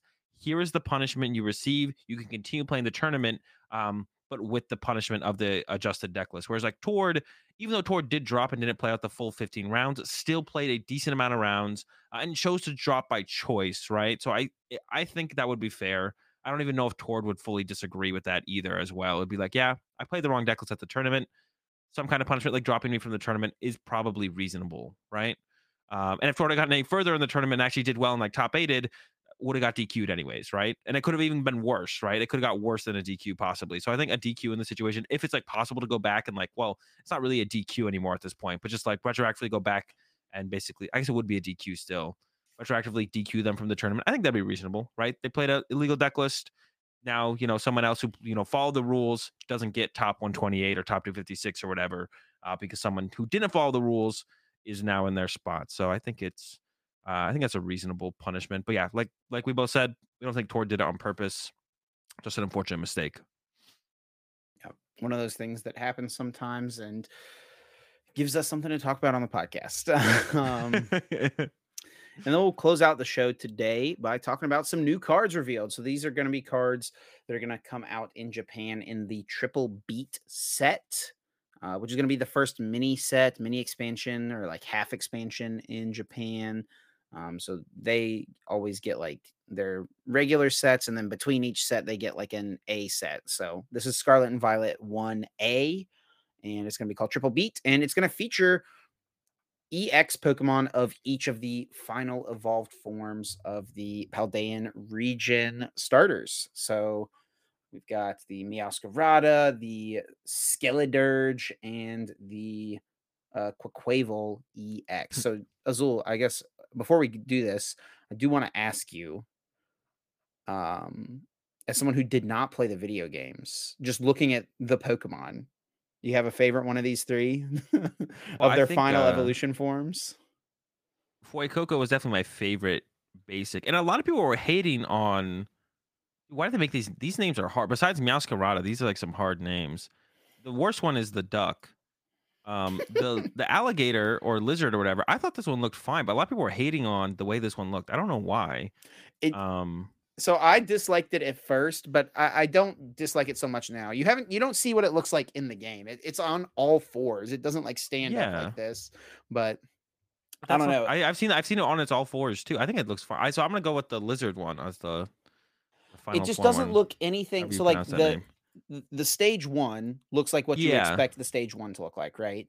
The the stage two just looks nothing like Foy Fuecoco to me. It's had, it's had an insane glow up. Like I don't know, what- I don't know what you want. Why are you hating? Like that's the real question. Why are you hating on you know. I their- don't hate. I don't up. hate. It's fine. I don't know. This I- is my sounds like you're starter too, man. It's my starter. It's fine. I'm, I'm I'll live with it. It's okay. But yeah, these are actually some really interesting cards, and we can start with the Meowscarada because uh, it's the first one listed, but I think arguably the best one of these Yep. as well. I mean, really this card just seems really, really good. It's a stage two EX Pokemon, 310 HP with the ability Magic Bouquet. You must discard a grass energy from your hand in order to use this ability.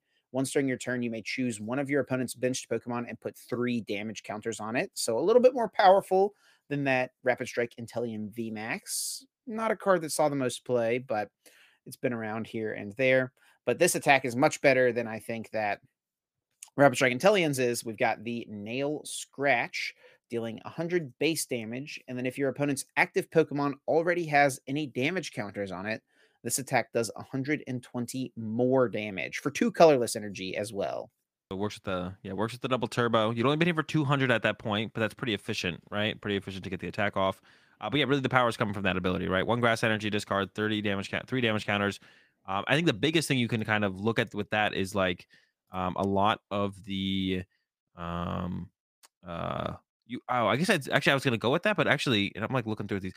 There's gonna be the basic Pokemon HP is buffed up a little bit, right? We're looking at like 70s and 80s, so double uh, bouquet is not going to be knocking out all basic 60s is usually like a, a pretty reasonable baseline for a lot of basics hps um so that's something you could potentially take advantage of right like two bouquets KO's 60 hp pokemon off the bench but i mean i'm looking at these these these basics for these stage 2 exs and we're looking at 70s and 80s here so not going to be as good as i kind of thought maybe but maybe three bouquets that's a lot of stage twos to set up but um, yeah, this card just seems good. It's a super good ability and a really efficient attack, right? So it seems good, especially with 310 HP. How can you go wrong?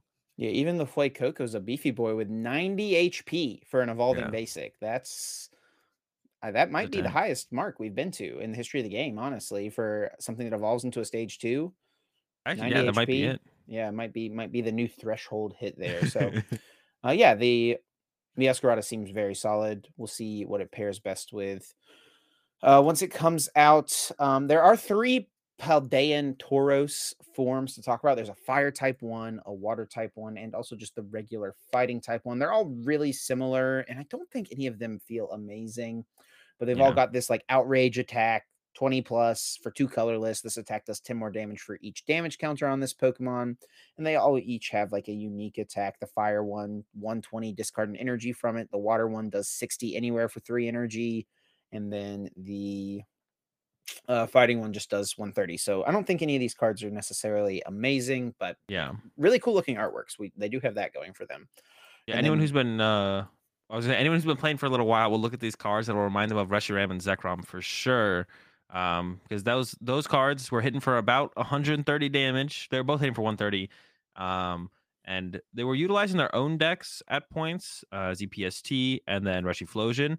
Um, but after those cards kind of rotated out, um, or became not as good, they were comboed with Dawn Fan to make an outrage deck where you abuse Dawn Fan to build up damage on your Reshiram, Zekrom, and uh, Kyurem, and then you just use the outrage attacks from those Pokemon to hit for weakness into certain Pokemon. So maybe that's where this is these are gonna go. Some kind of Dragonite deck. Tauros, baby. yeah, Dragonite Tauros, look out.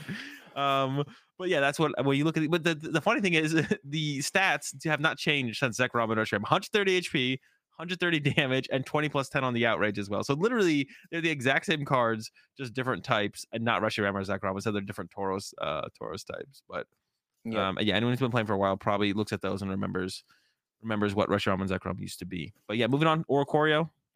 What's it do, Chip? Let them know. It's got the Passion Dance ability. Of course, it's a basic type fire Pokemon. 90 hit points. Passion Dance. Once during your turn, heal 20 damage from your active evolution Pokemon.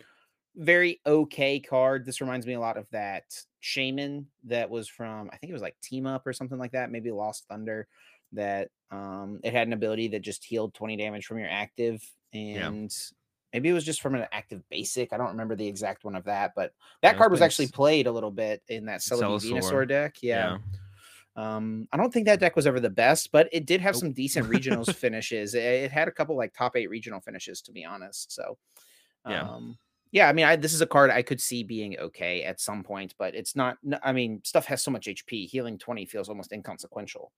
Yeah, it could be one of those things where it just like matters just enough in a matchup, right? We've seen Oricorio go in and out of Mew decks for that reason. It's like sometimes there's enough matchup situations where it's worth taking that reduced 20. If you're playing up against a deck that doesn't quite want to KO you, but they somehow set up the two hit KO by like poking you first, like the Meowscarada deck, you know, they're sniping that 30 on your bench, healing up 20 of that could make a big difference them from between them getting a KO and not getting a KO, right? So I think it'll definitely see play in some deck at some point for sure. It probably won't be played in everything. Um, uh, yeah, it's not gonna be like a mainstay in like every evolution deck for sure. We've got the Skeledirge EX, 340 hit point, yeah. fire type stage two. I think this is the highest HP mark we've seen so far 340 HP. It's got the Vitality Song for a fire energy. It does 50 damage, and then you heal 30 damage from each of your Pokemon. And then it has Burning Voice for two fire, 270 minus this attack does 10 less damage for each damage counter on this Pokemon. Now, we've joked before that anytime you see this little minus symbol on a card, that usually means it's not going to be very good. But 270, eh, that's a lot of damage two, for yeah. two energy. like, uh, if you can get this guy cleaned up with no damage on it, this is hitting pretty hard. And even if it has a little damage on it, it's still hitting pretty good. Yeah, I could definitely see this one being uh, pretty good overall. You know, if you're doing that much damage that fast, like I mean, that can't be bad, right? You switch between a couple, set a couple of them up, you switch them between them, uh, and you know, you hit them for 270, they hit that one, you retreat, you hit for 270. Uh, Cheryl's still legal, you get Cheryl involved and stuff like that, right? And you have uh, Magma Basin uh, as well, is still going to be legal. You are going to do 20 damage to yourself, but we just kind of talk about Oricorio and healing oh, damage from your evolved Pokemon. so I definitely see some potential for the uh, Skeledirge EX. Um, definitely. And then we've got Quaquaval, Quaquaval. I don't actually know how to say this one just yet. I'll learn though. don't worry. I'll learn. Uh, it's got the uh, it's a 230 HP water type stage two. He's absolutely fabulous. And he's got the lively Samba attack for 60 damage, switch this Pokemon with one of your benched Pokemon. Then your opponent switches their active Pokemon with one of their benched Pokemon. And then it's got the Propeller Shot attack for water and a colorless, 230. Put two energy from this Pokemon into your hand. So this one also could be okay if there was like a decent way to get these energies like accelerated back into play every turn, right? Yeah.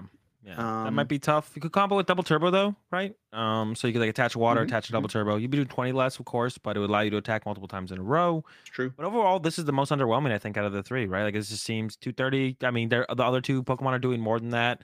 And the first attack, the lively Samba, I don't know what you're setting up to make that actually be worth running away for the turn to just do sixty damage. Right? I guess I guess that is kind of the one two punch though, right? Hit for sixty run to something that might your opponent might struggle to play around, like a Miltank mm-hmm. or something like that. Maybe some other cards come around to run to. And I was going to say Weezing, up, but Weezing rotates. yeah, and you come back up and hit for two thirty, so you're not quite getting KOs. Like that's only two ninety damage, so you have to come up with thirty damage somewhere. Um, but if you're able to come up with like a one-two punch of Lively Samba into the propeller uh, shot while you're running away to something to make it annoying for your opponent to deal with for the turn, then I can actually see that the because everyone's HP is just so high, okay. nothing's getting one KO'd. Here's an idea. Lively Samba into one of the fossil cards, right? It's an mm-hmm. item card. If they KO it, then you have the tool. So you're behind on prizes. So you do plus 30 damage. Okay. If they don't KO it, you can just discard it from play, bring your guy up and attack again. Yeah, I mean, I could see it. I could see it. Yeah, maybe that tool gets involved, maybe it's a difference maker. Um, but yeah, it could be okay. It could be okay. It seems the it seems like the worst of the three, but um, I mean the the Meowscarada definitely seems better, and then these two are kind of just like under there, and we'll have to just see what else is good, to be honest, because we have no clue as of right now.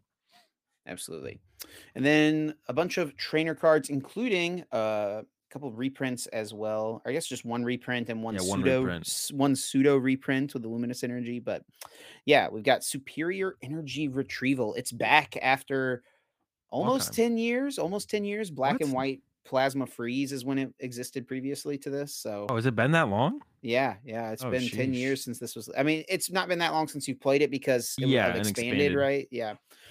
Played it in Blastoise, but yeah, I mean, this is, I think, a fine card to have in the format. It's a really strong energy recovery card for any sort of energy flood type deck, anything that wants to put a bunch of energies in play or just have access to a bunch of energies for whatever reason.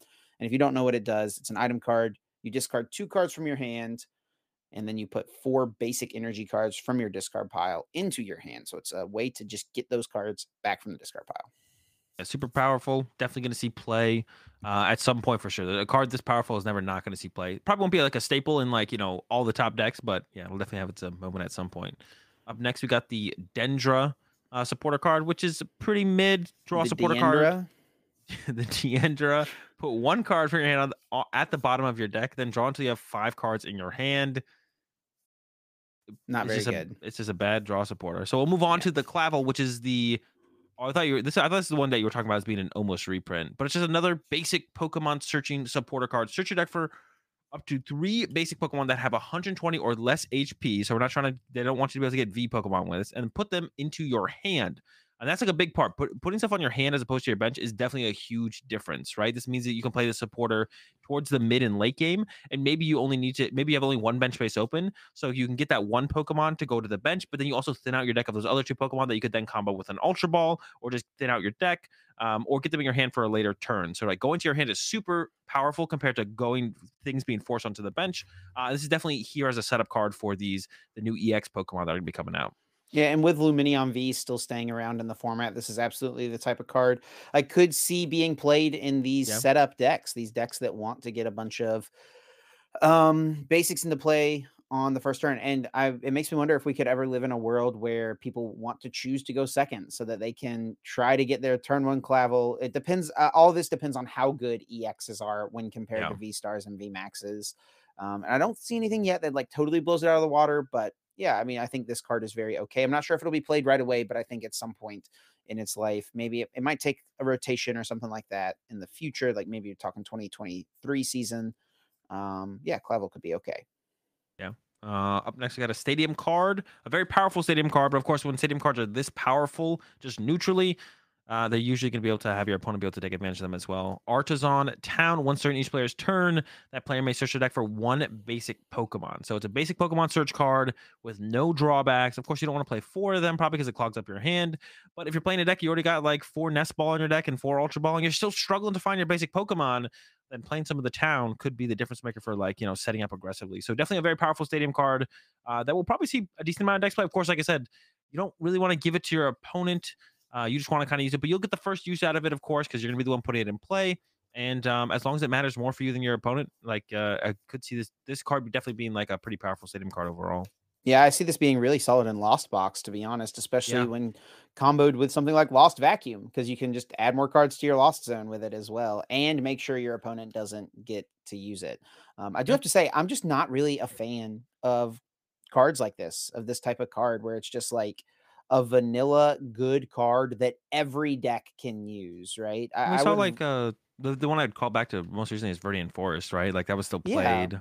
and I like and Viridian was fine, but I kind of prefer whenever there are cards like this that exist that work around specific types of Pokemon. Something like Stormy Mountains, right? So it's like it's a very good card, but only certain decks can use it. And I think back to Brooklet Hill yeah. as well. Very good card, but only certain decks can use it just because it's um I don't know, it like creates an opportunity to you know have certain archetypes feel a different way than other ones, right? Like yeah. It, I don't know. Hopefully we see I see I know what you're saying. Yeah, hopefully we see more of that. And I think having those actually stadiums that are very powerful certain types does push stadium wars more aggressively. Yeah, right? like absolutely. When people had giant, I think the biggest one is Giant Hearth, a ridiculously powerful stadium. You did not want to give any of those fire decks Giant Hearth every single turn, um, or even if we go back to uh, Prism Star stadiums. Thunder Mountain, Heat Factory. You don't want those things sticking in play, um, and trying to. You want to try and get rid of them as soon as you possibly can, right? So I'm just generally not the biggest fan of this card. Like it's I like I think it's very good. I'm not saying I'm not a yeah. fan of it because I don't think it's good. I think it's very good, but I think it's like annoyingly good. It's like just a yeah. card that is going to be played in a lot of decks just because it works in everything. Um, that's gonna be the. I did see a though. joke. I, I, did see a joke. I don't know, Azul. I know you didn't play the games, but uh, if anyone who played the video games ever walked into Artazon Town, um, the windmill is definitely very famous because of the very low frame rate of it. And so I did see someone online say that, oh look, they they captured the pure essence of Artazon Town. It's got the exact same frame rate as it did in the video game, which is pretty accurate to be honest. It's it's pretty choppy. and then one last one, Luminous Energy, take it home, Azul. Yeah, this card is I think gonna be solid. Yeah, as long as this card is attached to a Pokemon, it provides every type of energy. So we're getting a Rainbow Energy back. We're going to be losing Aurora with rotation, but they're going to be giving us Luminous Energy pretty soon after rotation hits. We is it possible we get some of these cards in our first release of Scarlet and Violet? Probably not, right? But maybe. It's possible, but yeah, I think it's important that you read the last part of this card. Yeah, yeah, yeah. uh, but uh, a provides only one energy at a time. If the Pokemon this card is attached to has any other special energy attached to it, this card only provides a colorless energy instead. So we're getting a rainbow energy. Of course, they always have some kind of. It doesn't always feel like a limitation. Like Aurora energy just doesn't really feel like a limitation. It feels like a buff for most of the decks that's been most powerful in. Rainbow energy giving you that 10 damage hit never felt like too much of a limitation. This one I think is maybe the biggest limitation we've ever seen a rainbow energy have, besides maybe double tur- double rainbow energy. But you had to limit that to only evolution Pokemon. Um, yeah. Yeah, this yeah, card is an exact reprint as well from Multi Energy. Oh, that's right. I didn't even Yeah. remember. Is that what multi? Is that multi energy's limitation? Yep, it's the exact same thing. Multi energy Oh, provides a remember that. colorless energy when it's attached to a Pokemon that already has special energy cards attached to it. So, yeah, multi energy was a good card. It was played, um, but it is much more limiting than things like like it, it was played in Aurora, much less quantities than Rainbow, Aurora, all these Yeah. other, double Rainbow, all these other things, which? I think is it's fine to see, right? And I think I think specifically this is this is good. Rotation's gonna hit, Lugia's gonna die, and then if this thing came out immediately afterwards, then Lugia would re- be right back to probably the the tier S deck, right? So I will say all the um, Regi's players are probably devastated though to see this. yeah, it's a little sad, I guess, for the Regi players. um, but yeah, I, I I'm glad that this is the way it uh, the way it went with this one for sure. Um, yeah, I'm down with you- this card. And I could still see this making a difference and making actually Regi playable, to be honest, after this comes out, because you could play just instead of having to play like maybe two different attackers by playing like I don't know, nine basic energy, three of three different types to be able to attack with three specific Regis. You get some of these involved and play like two of each energy, then all of a sudden you can be attacking uh, with all of your Regis again. So this could actually bring Regis back, to be honest, and make it maybe just good enough. Yeah, and what do you think of that one new draw supporter for Regi's? The one that like shuffles Pokemon back into your deck and then you draw cards. Oh yeah, that's pretty good too. Also, the Artazon town that's also really good for Regi's. Regi does not care if you're setting up. Regi cares about setting up. So, yo, the Regi buff in the second set of Scarlet and Violet is going to go away for a little while, but it'll be coming back soon. It happened. We will have to see what happens. But this has been a long episode already, Azul.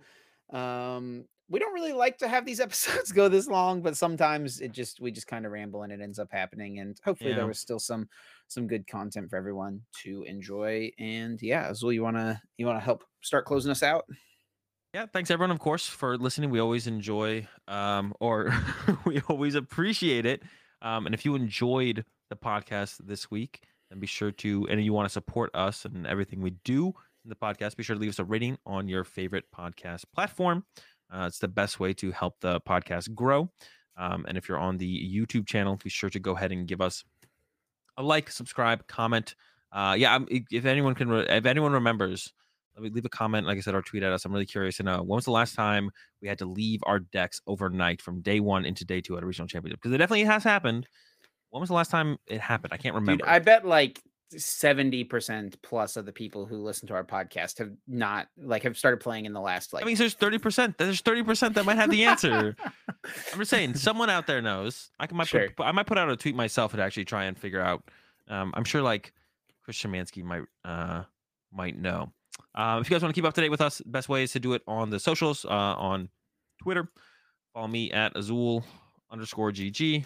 Follow Chip over at Chip Richie, and follow the podcast over at uh, Uncommon underscore Energy. And um, that's it. That's all I got. We'll catch you all next Tuesday at 7 a.m. Eastern. Peace.